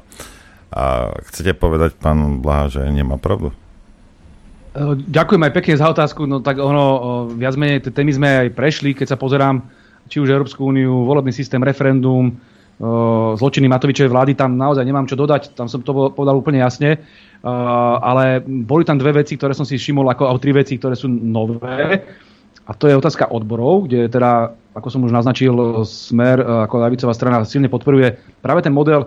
Ono sa to nazýva, že demokratický korporativizmus, to je model, ktorý majú vo Švedsku, v Dánsku, v ďalších e, možno severských krajinách, kde sú veľmi silné odbory a oni potom, aj tá vláda sa snaží v, v rámci sociálneho dialógu vytvárať práve také politiky, ktoré sú potom prospech uh, pracujúcich ľudí. A toto je niečo, čo nás veľmi silne inšpiruje. To nechcem teraz zase filozofovať, to by bolo nadlho, a toto naozaj nás niečo inšpiruje. Ak nás, povedzme, Švédsko neinšpiruje v tých kultúrnych veciach, kde sú absolútne uletení, tak nás uh, inšpiruje práve v tých sociálnych, ekonomických veciach, kde dokážu naozaj pracovať s odbormi oveľa efektívnejšie. Ale to súvisí aj s tým, že vo Švédsku máte povedzme v odboroch 90% ľudí, u nás máte členstvo v odboroch možno 13%, čiže toto treba naozaj zmeniť. Čo sa týka mimovládok, takisto pán má pravdu v tom, že uh, treba tu urobiť poriadok v tom, že tu máte zo zahraničia uh, financované mimovládky, ktoré sa de facto potom správajú ako trojské kone a snažia sa destabilizovať politický systém v záujme tých mocností, ktoré ich financujú. To je úplne zjavné. Uh, zároveň uh, sú to častokrát veľmi ideologicky vyhranené neoliberálne mimovládky, ktoré majú mnohokrát viac peňazí než bežné firmy. Uh, zoberte si Globsec, zoberte si nadáciu otvorenej spoločnosti, zoberte si uh, Via Juris, spomínanú pani Čaputovej. To sú také obrovské peniaze, ktoré sa tam lejú. Čo my chceme určite spraviť je urobiť poriadok. Ten zákon, ktorý spomínal pán poslucháč z Ameriky, vlastne hovorí iba o tom, že pokiaľ dostávajú peniaze zo zahraničia, tak sú tak označení. My sme, my sme počas našej vlády takto ďaleko nezašli preto, lebo Most Hit jednoducho nechcel. Nechcel, aby sme tam mali tento model. a nedalo sa s tým nič robiť, ale dokázali sme presadiť aspoň toľko, že musia transparentne ukazovať peniaze zo zahraničia a myslím si, že týmto smerom by sme mali aj ísť a možno aj trošku sa zamyslieť nad tým, že prečo slovenská vláda a štátne ministerstva tak nadmieru financujú tieto politické mimovládky, ale tu treba veľmi jasne povedať. Je rozdiel medzi mimovládkami typu, typu telovýchovná jednota alebo nejaký uh, nejaká e, dobrovoľnícká organizácia, ktorá pomáha ľuďom s rakovinou a podobne. To je asi niečo, čo je chválihodné, čo treba podporovať. A potom máte zjavne politické, ideologické mimovládky, ktoré sa chcú uchádzať o moc a nemajú na to mandát. Čiže, ale už asi ide ďalší telefón, takže musím... Nie asi, ale určite. Nech sa páči, počúvame. Dobrý deň. Tak máte zo Žiliny. E, krmili aj smer mimovládky financiami, ale nezabudli sme na to. Ja chcem sa spýtať ešte raz, či vie pán Blaha, že existuje Švajčiarsko, taká krajina, kde funguje referendum, funguje 600 rokov a budeme čakať asi ďalších 600 rokov, kým dáte občanom, aby sa mohli vyjadriť. Furt budú nejaké výhovorky. A keď už e, to sa nedá hentou cestou, tak sa dodá cestou tou, že to dáte odhlasovať zásadné otázky poslancom na obecných a mestských zastupiteľstvách. Raz do mesiaca sa tam stretnú, rozhodnú o základných e, dôležitých otázkach a schvália ich. A dotedy sa budeme tu hrať na Slovensku s týmito vecami, až nám to Únia zakáže a už nebudeme môcť ani mať šancu niečo zmeniť, pretože naši politici nie sú schopní sa dohodnúť a urobiť niečo pre občanov naozaj bez tých dristov, bez tých výhovorí. A to je všetko, čo som vám chcel povedať. Ďakujeme. Sa zhodneme, sa zhodneme na tom, že Švajčiarsko je naozaj model, ktorý je pre mňa veľkou inšpiráciou. Ja som o tom aj veľa písal, čiže tam nie je nejaká nezhoda. Švajčiarsko je unikátne v tomto smere. Naozaj myslím si, že by ste našli v Európe krajinu, ktorá má tak silnú priamu demokraciu a pre mňa to opakujem je veľkou inšpiráciou. Len som upozornil na to, že švajčiarská demokracia takto funguje už vyše 100 rokov. Oni tam na to majú skúsenosť naučených ľudí, do tých referent chodia. Pán Blá, tiež ja niekedy museli upozor... začať. Áno, súhlasím s vami, len iba hovorím, že upozornil som na rizika, že keď toho zo, zo dňa na deň uvoľníte, aby sa vám nestalo, že títo blázni liberálni vám tu začnú presadzovať hlava, nehlava veci, ktoré sa nám nemusia páčiť. Preto by som bol opatrnejší, kvórum treba znížiť, ale že by som ho úplne zrušil zo dňa na deň, to naozaj obávam sa, že na Slovensku by mohlo znamenať veľmi veľké nebezpečenstvo zo strany práve liberálnych kaviarní. Dobre, ale dá sa to uvoľňovať postupne a nevravte, že áno, nie áno, a tí ľudia sa musia naučiť potom nejaké malé chybičky, lebo pozrite sa, čokoľvek, buď, či už nepôjdem na to referendum, alebo budem zle hlasovať a bude to do, mať dopad na, na môj život, tak si to ale veľmi rýchlo uvedomím a ten národ sa to dá naučiť behom jednej, dvoch generácií. Ale niekde začali Švajčari, a kde, kde je teraz napísané, že my to nemôžeme, alebo že to nezvládneme, že sme hlúpejší národ ako oni? No nie sme. Presne tak, presne tak ako vravíte. Opakujem, je to veľká inšpirácia, len uh, buďme praktickí. Toto smere som veľmi praktický. Musíme to spraviť tak, aby sa to dalo napasovať na Slovensko. Áno, ale však, počúvajte, aha. Ak budete vo vláde, urobte dve referenda do roka, potom tri, potom štyri Hej. Ale pozrite sa, čo robí Orbán. On nerobí referenda, robí tie, tie národné konzultácie, hej, čo je také akože, hej, ale dobre budíš. Ale aspoň niečo, rozumiete, aby tí ľudia, lebo poprvé, aby mali možnosť sa vyjadriť a druhá vec je, že ak sa zle rozhodne alebo buď zostane doma si na zadku, hej, tak sa o to dotkne. Lebo... Ako je pekné to, dobre, no. je pekné to slúbiť, ale o, druhá vec je realizácia, veď tu máme aj žiarivý príklad uh, Igora Matoviča. Ha ktorý chcel vtiahnuť ľudí do deja a konať referenda a stra- veľmi sa mu práčili práve tie národné konzultácie um, Viktora Orbána. Mali ste pocit, že nejakú konzultáciu robil? No, okrem, to... E, Alebo DCA zmluva, že, že muselo byť referendum, to vravel, že musí byť a, a nebolo.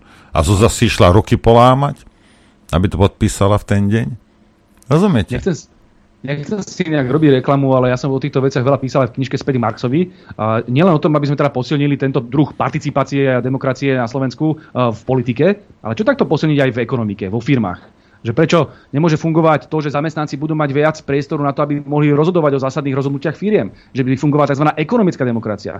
Prečo má fungovať vo firmách fašizmus, respektíve diktatúra a v politickom živote musíme tu trvať na nejakých veľkých formách demokracie. Skúsme tú demokraciu dostávať aj do firiem a do bežného života ľudí. A toto je práve ten, tá myšlienka toho samozprávy, družstiev a tak ďalej, o ktorej som veľa písal. Dobre, ako ja viem, čo hovoríte. Toto sú, ktoré ma silne inšpirujú. Ja toto viem, ja to, funguje to, hej, ale tí ľudia ľudia majú nejaké, nejaké podiely v tej firme za nejaké no. roky odrobené a neviem čo. Ale v Spojených štátoch tieto firmy sú veľmi úspešné, ale jeden je problém, že to funguje iba v malých firmách. Hej, ako náhle tá firma je veľká, že má neviem, cez 300-400 zamestnancov, začína to byť také... Vás No. Zoberte si Mondragon, čo je španielská firma, korporácia, ktorá má, e, myslím, že 5000 zamestnancov a funguje tam funguje ako družstvo. To znamená, že tam si tí bežní zamestnanci, pracujúci ľudia e, zvolia svojho riaditeľa, svoje pobočky a tam všetky tie zásadné rozhodnutia sa riešia cez takto demokratický spôsob a sú mimoriadne úspešní. Takže zase, keď sa hm. chceme hmm. zobrať si inšpirácie zo Švajčiarska, prečo nie inšpirácia z Baskického, zo Španielska v prípade Mondragonu. Toto sú veci, na, ktorý, na ktorými ako ľavičiari dlhodobo diskutujeme, takže budeme s tým určite pracovať. Viete, protiargument, ja budete mať, že, že niekto... Ja idem pracovať mus... s telefónom. A dobre. 4 minúty na linke poslúchať. Dobrý deň. Počúvame, nech sa páči.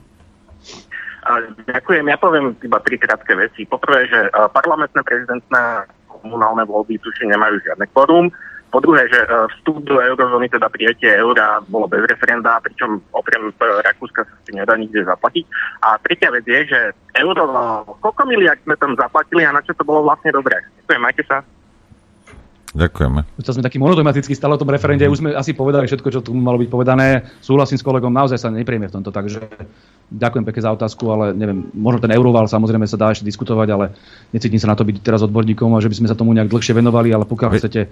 Viete, čo je zaujímavé, pán, pán Blaha, že vy aj všetci ostatní politici, a vy dôverujete tým, tým vymasteným Slovákom v tom, že keď príde k voľbám 1, 2 a 8, tak to dobre odvolia ale keď ide o referendum, tak sa vám zdá, že nie sú spolahliví tí Slováci. No nie, po, zoberte si, že aj v tých, v tých uh, voľbách, koľko ľudí príde na tie voľby? Ale, čo, ale keby aj nikto neprišiel, iba jeden, rozumiete? No, rozumiem, rozumiem však. Hej, a ale, toto vám nevadí je... nejakým spôsobom a ja nechápem prečo, lebo v tejto chvíli by ste mali povedať, že ten, toto nie je v poriadku. Hej, máte úplnú pravdu, vadí mi to. Len uh, tam je to tak, že vy si v tej chvíli volíte zástupcov, ktorí nejakým spôsobom budú rozhodovať. Pri referende riešite tému, ktorá je záväzná potom. Keď sa povedzme v referende povie, že tu budú transexuálne záchody, tak tu jednoducho budú. Rozumieme si, hej? A toto nie je niečo, čo by sa nemalo rozhodnúť bez toho, aby to podporila väčšina národa. Dobre, ale Vieš bavíme sa o jednej veci. Dobre, pán Blá, bavíme sa o jednej veci, o zásadnej, hej, a roz... Teraz si zoberte, že oni idú a, a zvolia v jeden deň zvolia progresívne Slovensko, ktoré takýchto tém zmení a urobí tu zmeny 485 za rok. A nebude to iba jedna téma. A to už je v poriadku, že progresívne no, Slovensko no, sa tam dostalo a toto robí? tým, že, že, áno, že participácia musí byť čo najvyššia, ale stále ešte máte tento proporčný systém, kde sa nestane, že by tu niekto vyhral 99% a že by takéto spôsobom konal. Že to máte vždy rozložené v tej politike a potom tie rozhodnutia sa potom príjmajú veľmi ťažko aj tým stranám, ktoré vyhrajú voľby povedzme s 25%. Ale toto sú vážne politologické problémy, ja s vami súhlasím, my sa naozaj neprieme po referendum treba posilniť, treba znižovať kvórum. Jediné otázka je to, aby to bolo praktické, aby nám to nevyrobilo problémy s liberálnou kaviarňou, na ktoré upozorňujem. To je celé. Adrianko, máš tam telefonát? No, no sam, samozrejme, že tam mám telefonát, okrem toho skúšku Siren piatkov. Už, už porazil. Aha. to nie je nálet. To nie je nálet. Nech sa páči, počúvame. Zdravím vás, páni, pri telefóne Vlasto Košice. Dobrý deň. Uh, mal by som dva komentáre k Smeru a progresívcom. Z môjho pohľadu voliča smer neustále vedie dvojtvárnu politiku. O mnohých prípadoch si myslím, že sa to javí, že idete iba po povrchu. Dnes vám Norbert veľmi veľa dal prípadov, kde podľa mňa, takisto súhlasím, e, ste sa nezbavili dvojakej tvary v politike doma a v Európskej únie. Čo je ale dosť dôležité, mám pocit, že sa nedostatočne venujete a nepracujete verejne s aktivitami, ktoré sa varia za našim chrbtom prostredníctvom Európskej komisie, Európskej únie a najnovšie aj VHO, ktorá je v podstate súkromná organizácia Billa Gatesa. Tieto veci boli rozoberané inými ľuďmi, napríklad profesorom Stanekom z českých médiách. Je veľmi nepríjemné, že napríklad ak sa príjmú nové e, veci, ktoré chce dosiahnuť VHO, sa môže stať to, že z nesúhlasiaceho Slovaka s nariadeniami sa ľahko stane vyvrhel vo vlastnej krajine. A ak do toho patne ešte digitálna mena, tak mladé generácie, prepačte zavírať, sú uh, prdeli. Napríklad ešte jedna vec. Um, veľmi, uh, trošku ste sa zmienili uh, okolo sebestačnosti, ktoré sa, sme stratili po roku 89. Teraz chcem sa dotknúť veci za záležitosti progresívcov. Ako pracujú? Idú po deťoch, o mladej generácii, kašľú na starých, skúsených a dôchodcov považujú doslova za príťaž. Ako rozmýšľajú mladí? Mladí ľudia sú veľmi ľahko ovplyvniteľní, nečítajú, nemajú rádi dlhé články, žijú na TikToku, uh, TikToku uh, hesla a nadpisy im stačia, pretože ich život je založený totálne na skratkách a staré veria, že to s nimi táto eurochunta myslí dobre. Preto si myslím, že dokumenty prichádzajúce z Európskeho parlamentu sú účelové a neskutočne rozsiahlé, to viete veľmi dobre. A takmer vždy potichučky je takmer do každého jedného zabalená zákerná nepriateľná agenda. Nečudujeme sa potom, že tieto dokumenty ľahko prechádzajú, keď ich do, nikto nečíta. Dokonca ani europoslanci. To sme sa už dozvedeli. Na záver, na odľahčenie na odľahčenie by som povedal, predpokladám, že budete v novej vláde a preto navrhujem potrebu zriadiť nové ministerstvo ktoré by som doslova nazval strážny pes, ktoré bude iba sledovať všetky zákernosti a legislatívu Únie a Európskej komisie, samozrejme dokiaľ sa z toho spolu s inými štátmi nevyrábeme. A čo by to stalo? No podľa mňa vôbec nič. Ak sa zruší také ministerstvo Veroniky a skončí financovanie mimovládok, a čo je veľmi dôležité, z ministerstiev osobne ja ma tu moc by som na hodinu prepustil každého, čo sa iba odtre okolo záchodu nejakej politickej mimovládky. Myslím to smrteľne vážne, na minútu. Viete, to je presne to isté ako v tom spomínanom bordeli. Nestačí vymeniť nábytok, musia sa meniť slečny. Ďakujem. To už citoval vášho predsedu. A áno, áno. Vám, poviem vám, že sú chvíle, povedzme ako dnes, že som na našich poslucháčov veľmi hrdý. Ďakujeme.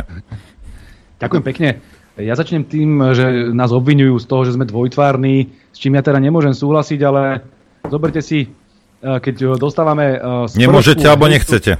Uh, áno, vysvetlím, prečo nemôžem a nechcem keď počúvame spršku hejtu a nenávisti zo strany e, denníka N, Smečka, Pravdy a, a všetkých týchto liberálnych plátkov, že aký sme strašne extrémistickí, lebo sme si dovolili e, byť proti zbrojeniu Ukrajiny a chceť mať politiku na všetky štyri svetové strany a to najhoršie, že chceme mier, tak sme extrémisti. A potom dojde medzi e, alternatívu, tam nás zase vyčítajú, že sme teda akože málo extrémistickí, alebo málo to, čo teda nazývajú denník N a sme ako extrémizmus. Viete, treba naozaj e, rešpektovať to, že my teraz nejdeme sa ani podhadzovať jednej ani druhej strane, však ľudia majú svoje názory, my máme jasný program. Tam hovoríme, že nechceme zbrojiť Ukrajinu, chceme mať suverénnu zahraničnú politiku. Vo vzťahu k Európskej únii nejdeme vystupovať, ale chceme dramaticky suverénejšie e, prehovárať k európskej politike a podobne. Naozaj veľmi podobný model, aký cítime aj v tom Maďarsku a ktoré sme tu viackrát zmieňovali. Nemyslím si, že toto je zlý model. Samozrejme, dá sa byť ešte radikálnejší, dá sa ešte viac buchnúť potom stole a tak ďalej, ale verte tomu, že je to niečo, čo je realistické, že ako štát, ktorý máme nejakú závislosť a tak ďalej, môžeme si dovoliť uh, týmto spôsobom fungovať v rámci Európskej únie oveľa, oveľa sebavedomejšie a inteligentnejšie, ako to robí Čaputovská banda. Uh, zároveň ale treba povedať, a to ten pán posluchač povedal veľmi presne.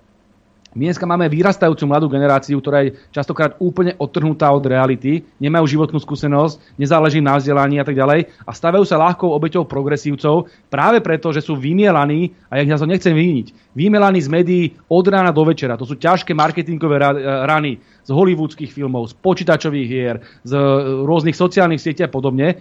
A oni majú toľko peňazí, tieto všetky korporácie, ktoré vlastnia tieto médiá, že s ním, ním konkurovať je mimoriadne ťažké. Preto sa tu individualizuje mládež, preto sa tu vlastne de facto fašizujú ľudia, preto sa tu takto podhadzujú západným záujmom a je tomu veľmi ťažké čeliť. Nepredstavujme si, že teraz, že príde nová vláda a jedným lusknutím prsta všetko zmení.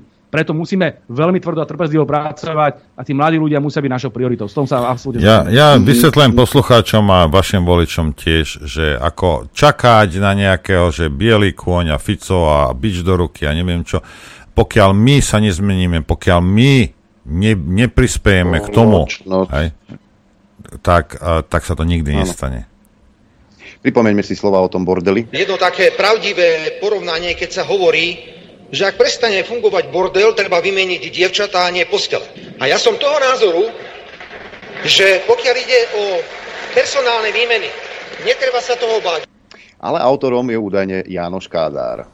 ale, nie, hej. oh, no tak, pán, pán Blaha, a toto by ste mali ale vedieť, lebo, lebo Jánoš predsa len, viete. Kádár. Igen. Vidíte, všetky výroky všetkých eh, lídrov, ani socialistických, ani kapitalistických nemám v hlave, ale to, to, Všetky to, to výroky všetkých komančov by ste sa mali vy, vy všetky nemáte, ja mám. A mám aj externú pamäť. A my máme ďalší telefonát, počúvame. Dobrý deň. Pani Vlado Svížovaný. E, maličko histórie. 10.4.2003 sa konalo hlasovanie Národnej rady Slovenskej republiky o súhlase s prístupom Slovenskej republiky do NATO. Na schôdzi bolo prítomných 136 poslancov, 130 hlasovalo, 11 boli proti, všetci 11 boli z klubu komunistickej strany Slovenska. 124 hlasovalo za. Spomeniem to pár priezvy, takých známejších, ktoré boli za. Rušovský, Mikloško, Sigel, Bugár, Mečiar, Drgonec, Fico, Kaliňák. Teraz, po 20 rokoch, roku 24, má Slovensko teoreticky možnosť za patričných e, splnených všetkých vecí, ktoré treba, a má možnosť vystúpiť na to.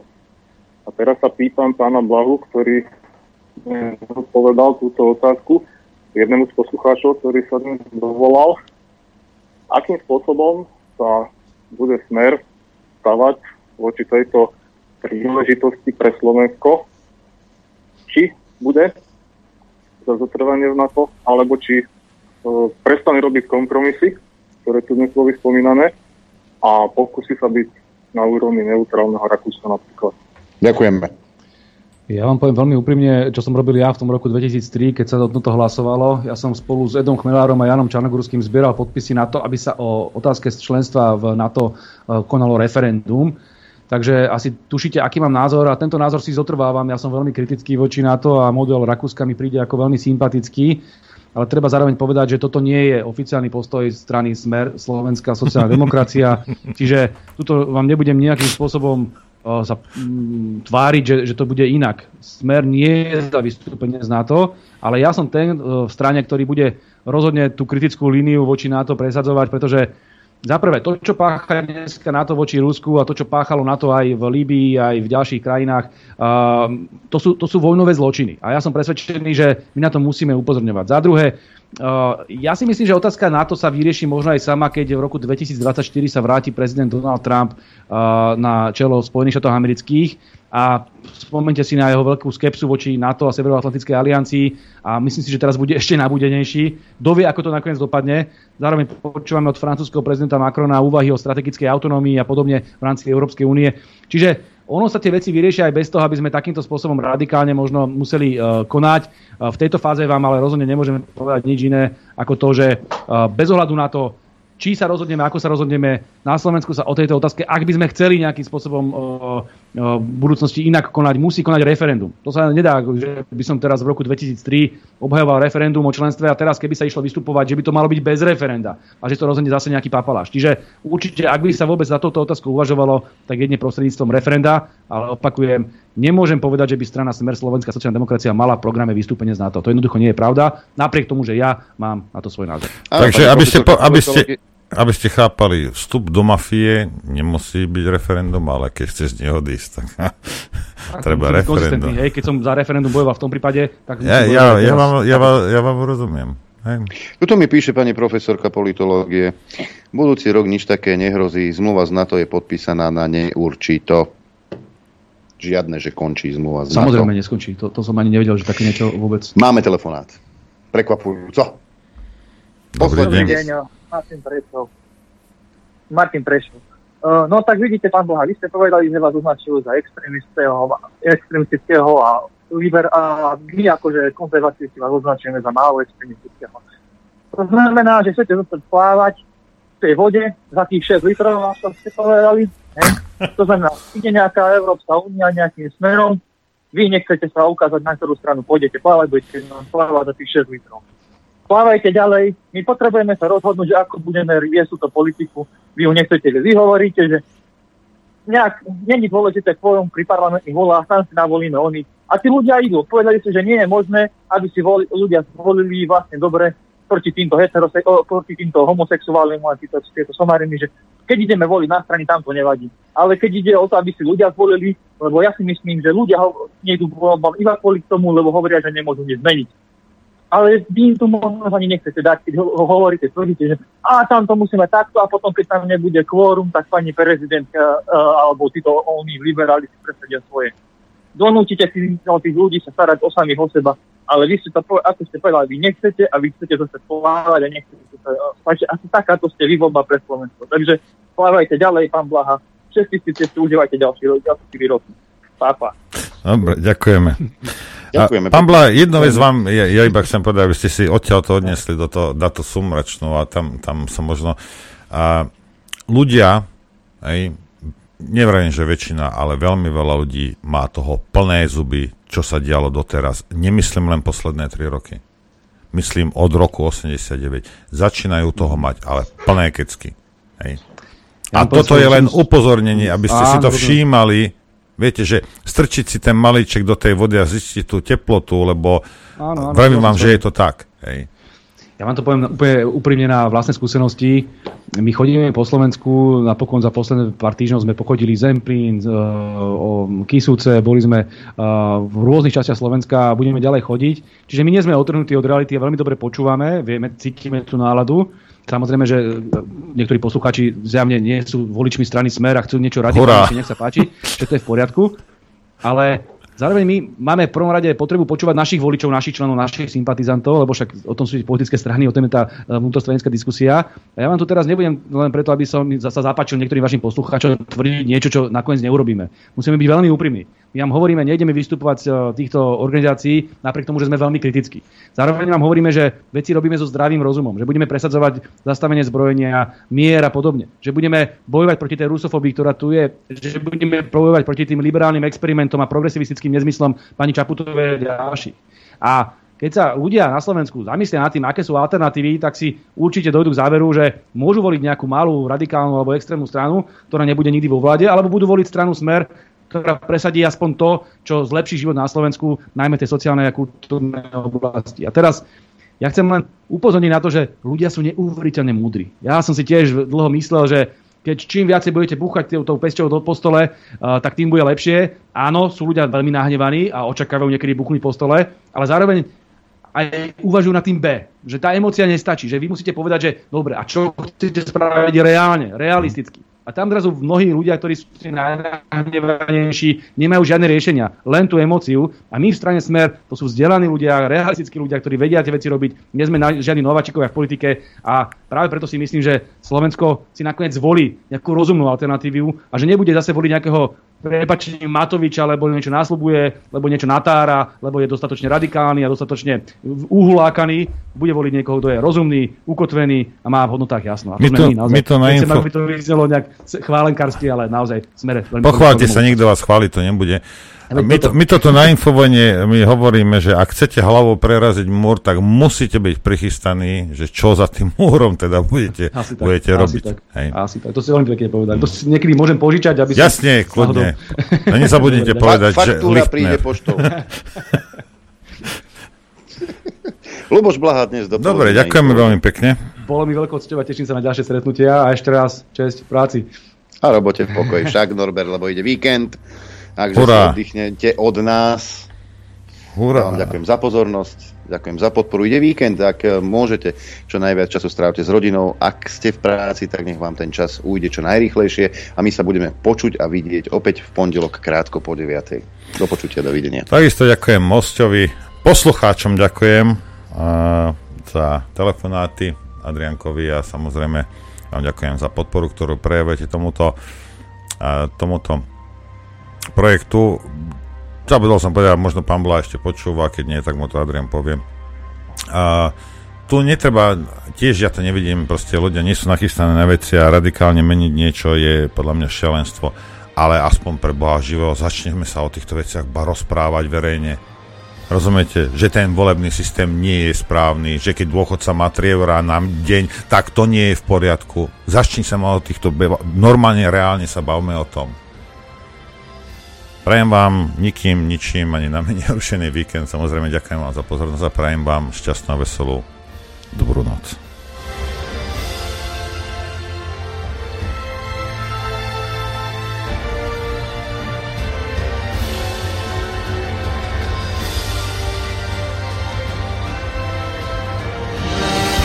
Len vďaka vašim príspevkom sme nezávislí. Nezávislí.